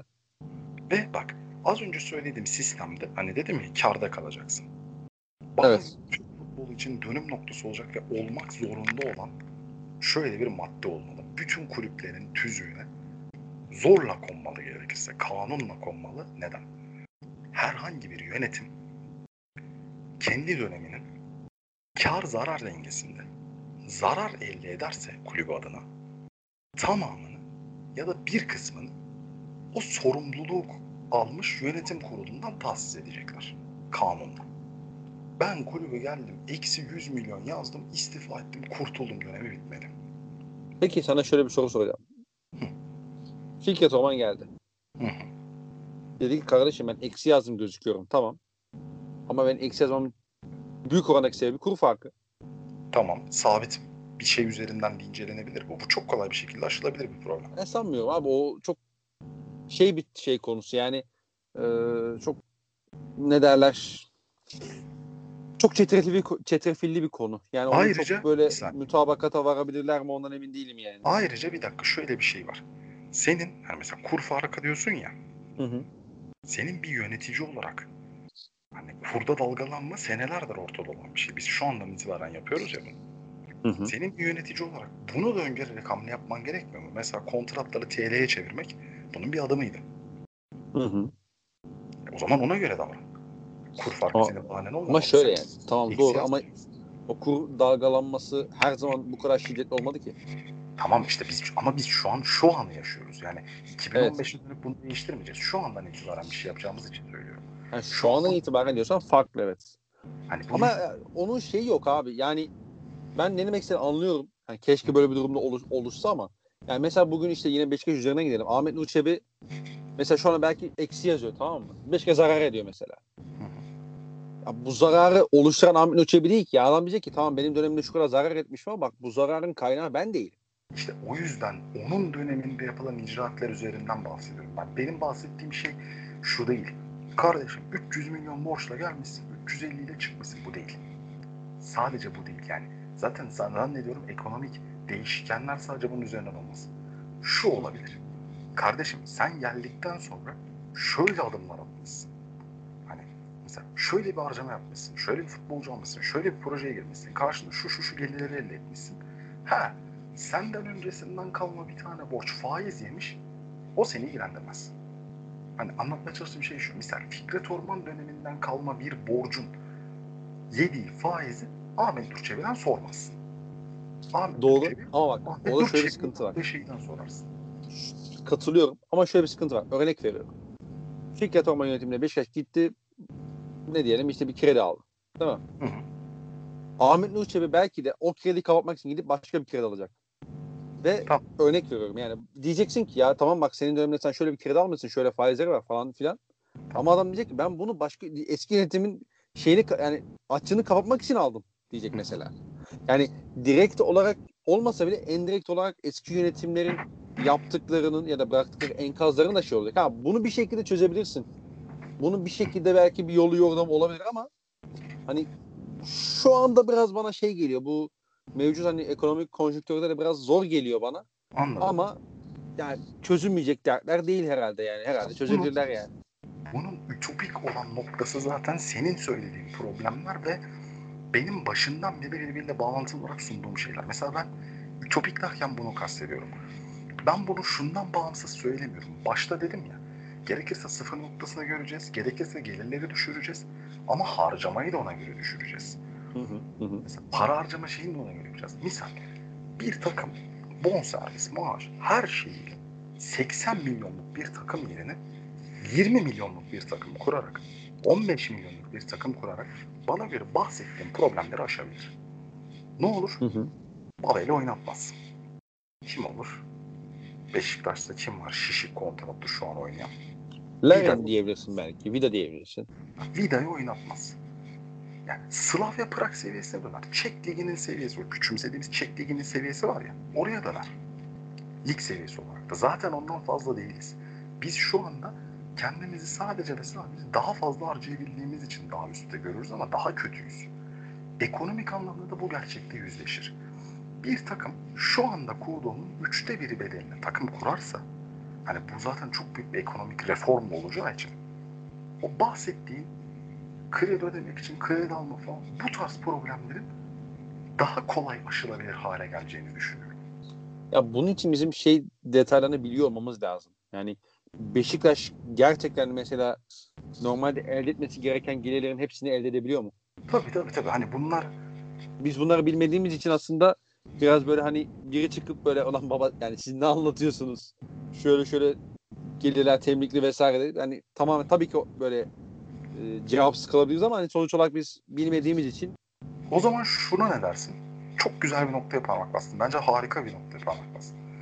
Kasada ne olduğuyla değil de e, taahhüt edilen ücretler itibariyle ne olması gerektiğiyle ilgilensek. Mesela para geliyor ama temlikten dolayı gidiyor diyelim ki. Sende Hı kalmıyor. Ama sen bir hak ediş yaşamışsın. evet.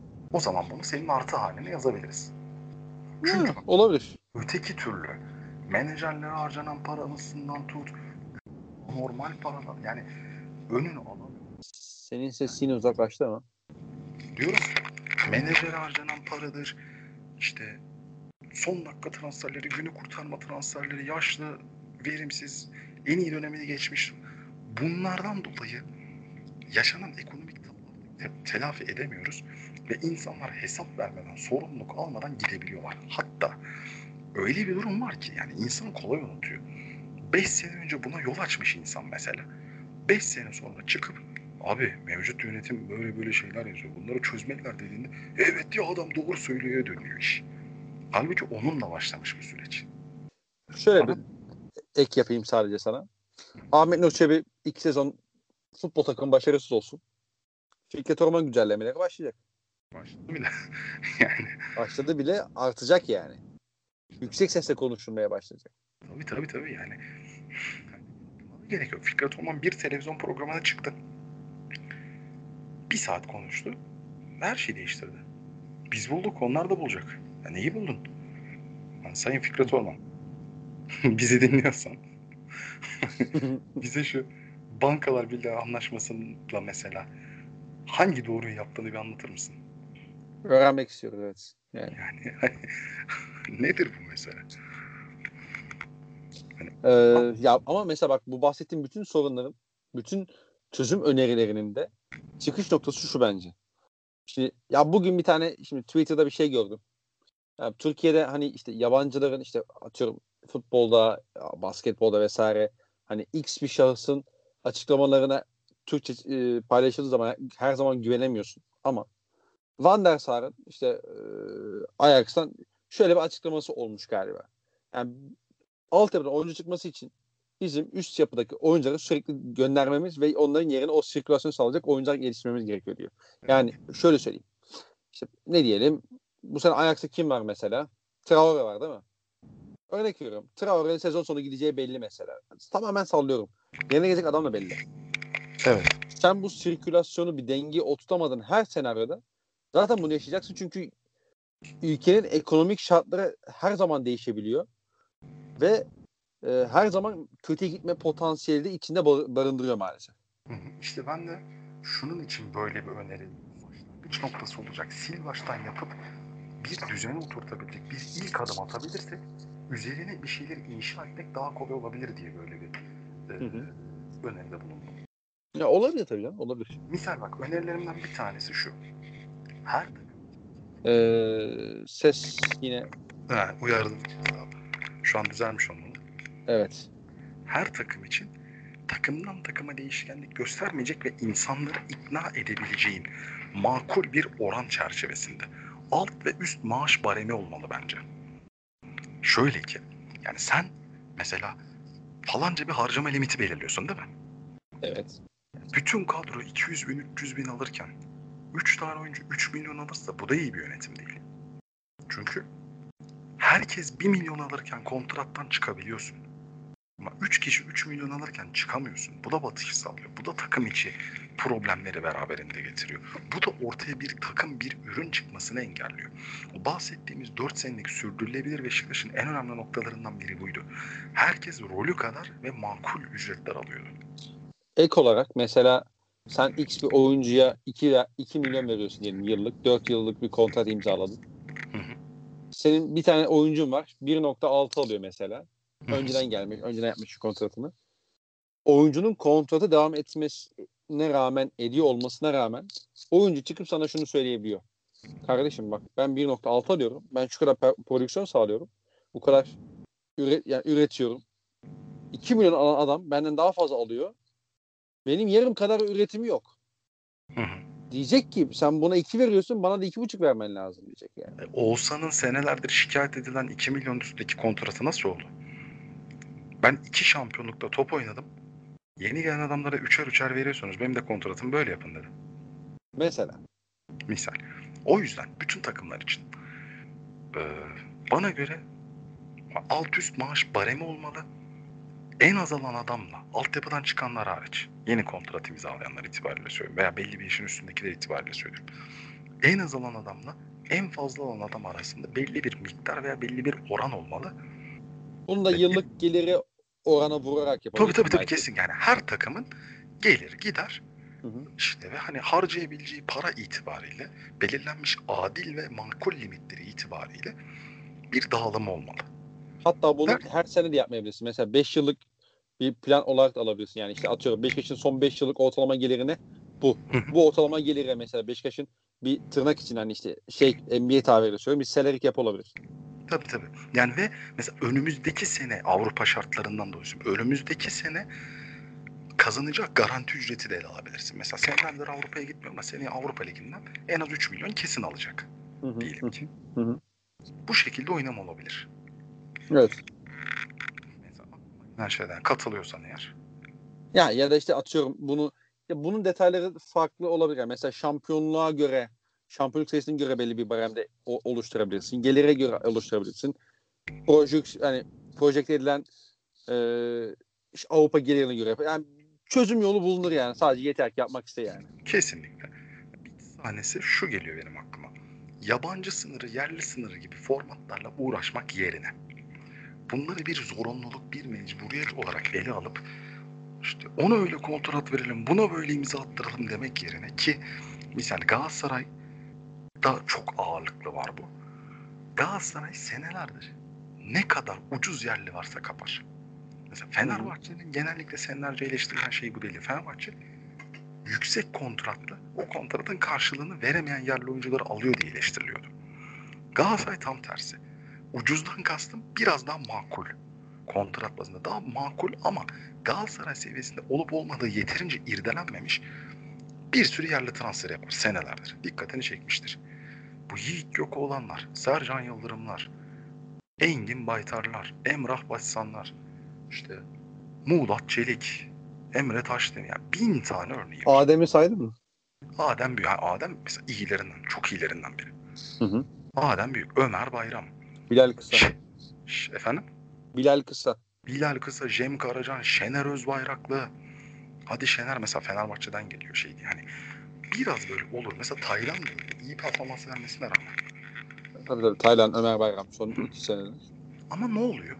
Biz bunlardan abi tuttu ya da iyi performans verdi dediğimiz 3-5 tanesini öne çıkarıyoruz. Belki 20 tane oyuncu geliyor gidiyor. Bir şey veriyor mu vermiyor mu belli değil. Kariyerlerinden de eksi yazıyor. Hı hı. Bu futbolcuların çok büyük çoğunluğu yerli diye geliyor. Yerli oyuncu yani 14 yabancı sınırı varken bile yerli oyuncuya sahip olman gerektiği için geliyor. Bunun yerine ben bunun bir teşvik e, haline getirilmesi gerektiğini düşünüyorum. Altyapıdan yetişmiş ve belli bir yaşın altındaki örneğin 21 yaşın altındaki futbolculara e, X kadar dakika veren kulübe teşvik amaçlı bir prim verilsin mesela. Ya Bunun- aslında bu 14 yabancı kuralında e, söylenen teşviklerden biriydi ama işte onun onun pek şey devamı gelmedi yani. Evet. O yüzden aslında biraz da sıkıntı oldu. Şimdi bunu niye Hatırlarsın prim, Şenol Hoca da bunun üzerine durmuştu bir şeyde. bunu niye prim olarak söylüyorum? Türkiye'de yapılmayan birçok şeyin bahanesi ekonomi olduğu için söylüyorum. Ha, federasyon bunun için bütçeyi nasıl oluşturabilir? Az önce bahsettiğim gibi benim öne sürdüğüm bütün bir ekonomi paketi her şeyden önce çok önemli bir küçülme ve hatta gelir, ikramiye küçülmesi de barındırdığı için Hı hı. Hı topik kısmı da bu olduğu için galibiyet beraberlik için verilen ücretlerden dahi kısılabilir. Onu, onu çok şey yapacağını Ama düşünmüyorum. Benim bahsettiğim şeylerin zaten yani temelde ıh kısmı var. Ben en başta diyorum ki gelir düşsün. yani. evet. En baş. Çünkü önce sıfırı görelim. Çünkü biz şu anda 10, 100 üzerinden kendimizi atıyorum 60 görüyoruz. Halbuki 15'i seviye olarak. Ama 80 harcıyoruz. Bir de mesela sana şeyi soracağım. Şu anda aklıma geldiği için hani biraz aslında sürede tabii yani bizde süre aşma diye bir şey yok ama Tabii, iki tabii. saati bulduk yine. Ee, ama şöyle bir sorun var mesela. İşte Bundesliga dediğin zaman işte aklına bir şey geliyor değil mi? Hani bir oyun tarzı geliyor. Hı hı. Fransa'da işte Fransa'yı belli amaçlar izlersin. İşte hani dersin ki lan atletik kanat oyuncuları var işte onları izliyorum işte e, siyahi oyuncuların o atletizmi fark yaratıyor işte bir seviyede atlarlar mı onun için izliyorsun işte La Liga'yı belki Örnek teknik Fransa'da izlediğin herhangi bir orta saha oyuncusunun %80 ihtimalle dikine topla dribling yapabilme meziyeti vardır. Ha, Bu bir kimliktir. takımların oyuncuların değil liglerin kimlikleri var değil mi? Hı hı. Türkiye Ligi'nin kimliği ne abi? Ne harbiden ne? Ben merak ediyorum mesela ne abi Türkiye Ligi'nin kimliği ne mesela? Hadi bak mesela burada itiraz edecek insanlar olabileceği için söylüyorum. Hadi Fransa, Almanya, İngiltere bunlar uç örnek abi. Kuzey liglerinin de var. Hı hı. Kim? Yani Ya Danimarka abi bak aklına oynarken- mesela örnek sözünü kestim ama Norveç'ten bir takım geldi değil mi? Hı hı. Molde geldi. Molde ile alakalı takımla alakalı bilgin yoksa bile o İskandinav bölgesiyle alakalı bilgin olduğu için ve genelde de bu o işte ne derler işte o bahsedilen işte klişeler anlatılanlar genelde de doğru olduğu için kafanda bir bir şey beliriyor. Bir bir şey çıkıyor ortaya, bir resim çıkıyor ortaya. Hı hı. E, Türkiye Türkiye'de öyle bir resim çıkmıyor ki. Bak ben mesela şöyle söyleyeyim. Hiç kadrosuna bakmayayım. Bana bir Norveç takımı, bir Danimarka takımı uydur. Uydur ya. İşte Molde Ben- yani Molde hadi be. Kopenhag. Hani isim uydur ya. Falan spor. Danimarka'da falan FK. Hı hı. Şey. Bu takımla eşleşeyim. Hı hı. Bahse girerim. Bu falan FK'lardan 10 takımın 9'u benim benimle eşleştiği Türk takımından daha yüksek boy ortalamasına sahiptir. Her şeyden önce. Maç başına ortalama koşu mesafesi işte koşu kilometresi falan daha yüksektir. Çok yüksek ihtimalle. Çok daha tempolu bekleri vardır. Kalitesinden falan ziyade söylüyorum bak buna. Fiziğiyle seni döverler Döverler. Ve senden Çok- muhtemelen daha hazır ma- maça girerler. Çok yüksek aynen. Çok yüksek ihtimalle hem savunmada hem hücumda duran toplarda çok etkililerdir. Hı hı. üzerine çaba göstermişlerdir. Orta saha oyuncuları da iki yönlüdür. Bak vasattır veya değildir. Hı hı. Bunu sunmuyorum. Ama mesela hani Kuzey takımı biz diyoruz ya stoperin arasına giriyor ve 5 metrede oynuyor bu orta saha oyuncusu. Kim bu? Enzonzi. Senin oynadığın Kuzey takımında muhtemelen Enzonzi kalitesinde biri yoktur. Ama orta sahaların çok büyük çoğunluğu iki yönlüdür. Bu bir kimlik. Öyle öyle. O yüzden dediğin doğru. Şimdi bir Ya. de Aklıma geldi için araya sıkıştırayım dedim. Yo, çok güzel, çok da güzel oldu. Şimdi bütün bu söylediklerim dışında bir tane de hepsinin içinde belki en ütopik gelecek ama bence en önemli nokta var şu. Ee, okul konusuna gelelim mi artık? Eğitim şart diyorsun. Abi ee, Ya aslında bu arada hani o noktaya gelirken şöyle bir giriş yapayım, girizgah yapayım.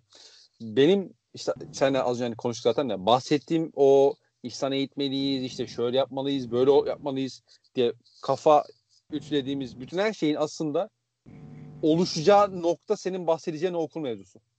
hı hı, Yani kulüpler bunu yapacaksa, ülke bunu yapacaksa aslında bu bahsedeceğin şekilde yapabilir yani. Yani ya, Tabii, illa böyle başlayalım. olacak demiyorum ama aslında bunun e, şeye dökülmesi hani ne derler? İşte resmiyeti dökülmesi bu şekilde olabilir yani. gireyim mi konuya? yani istersen biraz daha bekle. insanları biraz daha bekletelim. Tabii canım. Yani, Yani- yeterince, yeterince yoramadık biraz daha. Herhalde herhalde. Yani şu anda ben bir kontrol edeyim de. Şimdi bu söyleyeceğim şeyin futbol bazında dünyada örneği var mı bilmiyorum. Yoksa da yapılabilitesi varsa öncü olalım. Ama basketbolda var. Amerika'da kolej seviyesinde bir basketbolcu formasını giydiği takım diyorum bak. Okullarda oynuyorlar da formasını giydiği takımın okulunda okuyor. Hı hı. Bu da şunu sağlıyor. Bütün hayatını, eğitim hayatını da kendi sporculuk yaşantısını bilen bir yapı içerisinde buna bağlı olarak hem sporcu olarak yani basketbolcudan önce sporcu olarak yetişerek, eğitilerek hem de eee adını sen getir. Hayatının birinci önce basketbol yapabilecek başka şeylerle başta okul olmak üzere eee, yani Hı hı. nasıl okuyacağım derdi olmak üzere başka şeylerle yoğunlaşmadan idare ettirebiliyor. Yani basketbolcu Hı hı. olmak için gerekli hayat standartlarını oluşturuyor. Şimdi benim ütopik ve hatta fantezik önerim şu. Maliyet olarak hiçbir bahaneyi kabul etmiyorum. Lens'in kontratıyla yaparsın bunu. Belirli bir seviyenin üstünde. Belki hani her kulübe bir lisans seviyesi falan bir, bir biçilir bilmiyorum. Belirli bir seviyenin üstünde her kulübün kendi okulu olsun. Bu okullarda da sadece ve sadece sporcular okusun. Hı hı. Benim önerim bu. Şöyle ki Beşiktaş ilkokulu, ortaokulu zaten ondan sonrası üniversite, üniversiteye karışma hadi. Çünkü zaten 18 yaşına gelmiş bir futbolcunun artık futbola dair, yani futbola devam edip etmeyeceği belli olmuştur muhtemelen. Olmadıysa öngörü sağlanabilir. Mesela Beşiktaş ilkokulu, ortaokulu aynı kampüs içerisinde. Sadece kendi sporcuları. Ya Ama bu okulla çok- alakalı okullarla alakalı bir bir gündem oluşmuştu. Bir, buna iki sene önce falan herhalde. Hı hı. Tam hatırlayamadım detaylarını ama böyle bir muhabbet yapılmamış mıydı zaten ya? Ben hatırlamıyorum. Belki olmuştur da. Hatta şeyin muhabbetini yaptığımı hatırlıyorum ben bir iki kişiyle Twitter'da işte hani kolej gibi işte Beşiktaş birinci sıradan bu oyuncuyu draft edecek falan bilmem ne üniversitesinden falan diye. Yok bak benim benim bahsettiğim draft gibi değil. Ben sana şöyle Biliyorum biliyorum. Ben ne demek istediğini anladım ama hani bir, böyle bir muhabbet dönmüştü ya onu hatırlıyorum ben. Bir ciddi ciddi konuşulmuştu ama hani tam detayları neydi, kim tarafından ortaya atılmıştı onu hatırlayamadım. Şimdi ben şöyle anlatayım. Ben Beşiktaş'ım ya da Trabzonspor'um, Konyaspor'um, Fenerbahçe'yim biriyim. Hı hı. 8 yaşında bir çocuğu seçmelerde çok beğendim. Alacağım.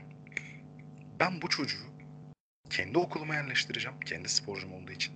Kendi istediğim gibi. Kendi sporcu ahlakımı, yani kendi arzu ettiğim sporcu ahlakını naklederek donanımlı, bilgili, eğitimli, kaliteli bir birey haline getirerek yetiştireceğim. Bu Fenerbahçe ilgi, ilkelerine uygun şekilde aslında. gibi mesela. Aynen öyle. Bu benim o çocuğu eğitim hayatında da takip etmemi sağlayacak.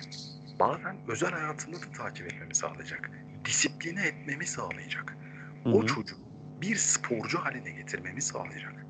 Ve çok daha önemlisi benim çok fazla arkadaşım okulla sporu bir araya götür, bir arada götürdü, götüremediği için futbolu bıraktı. Çok fazla arkadaşım ne yetenekli çocuklar.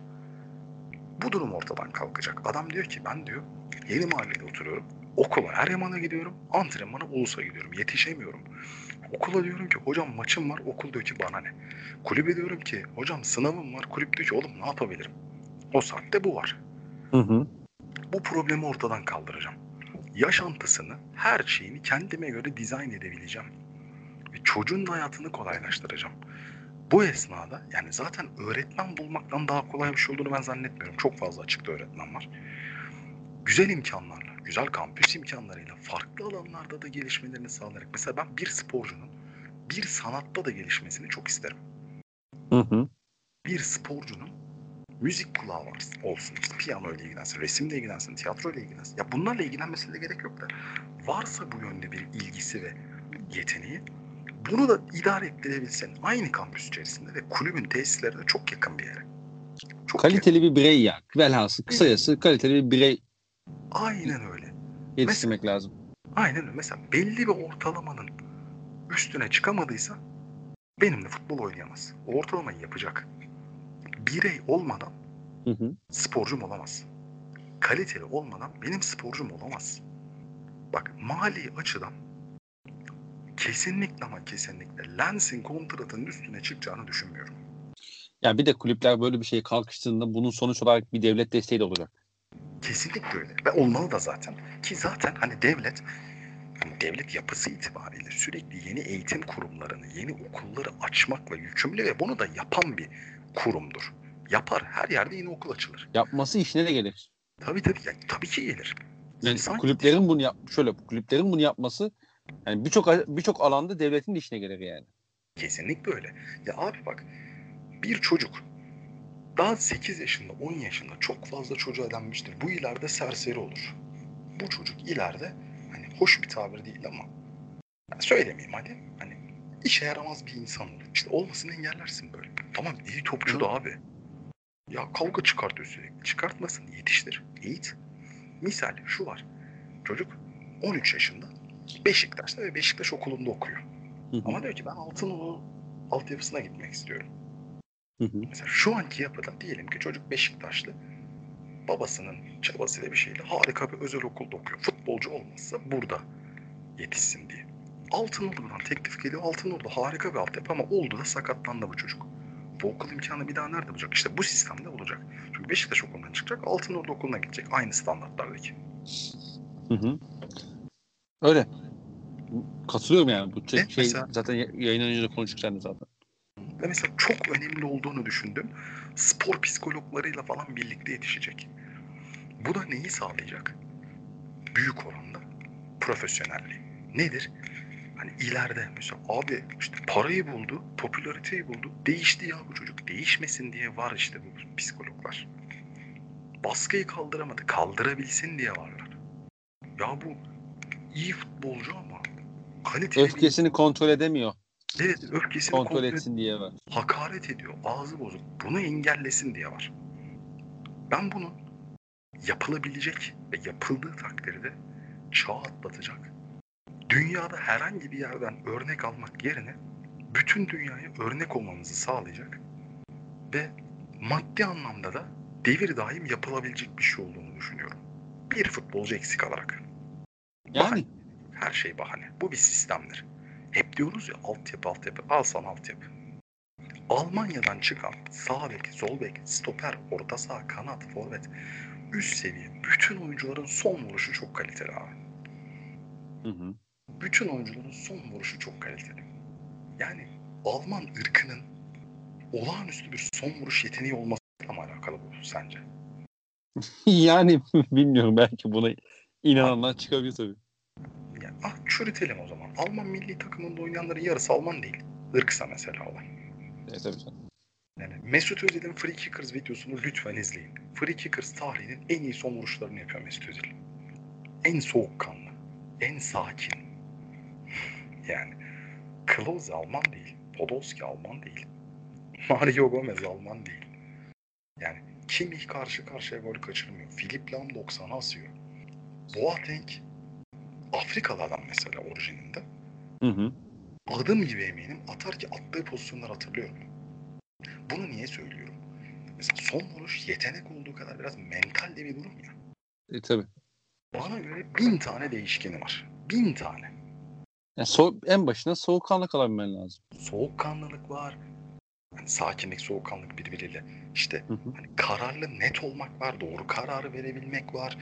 Efendime söyleyeyim. Ee, ne der, kendine güvenmek var.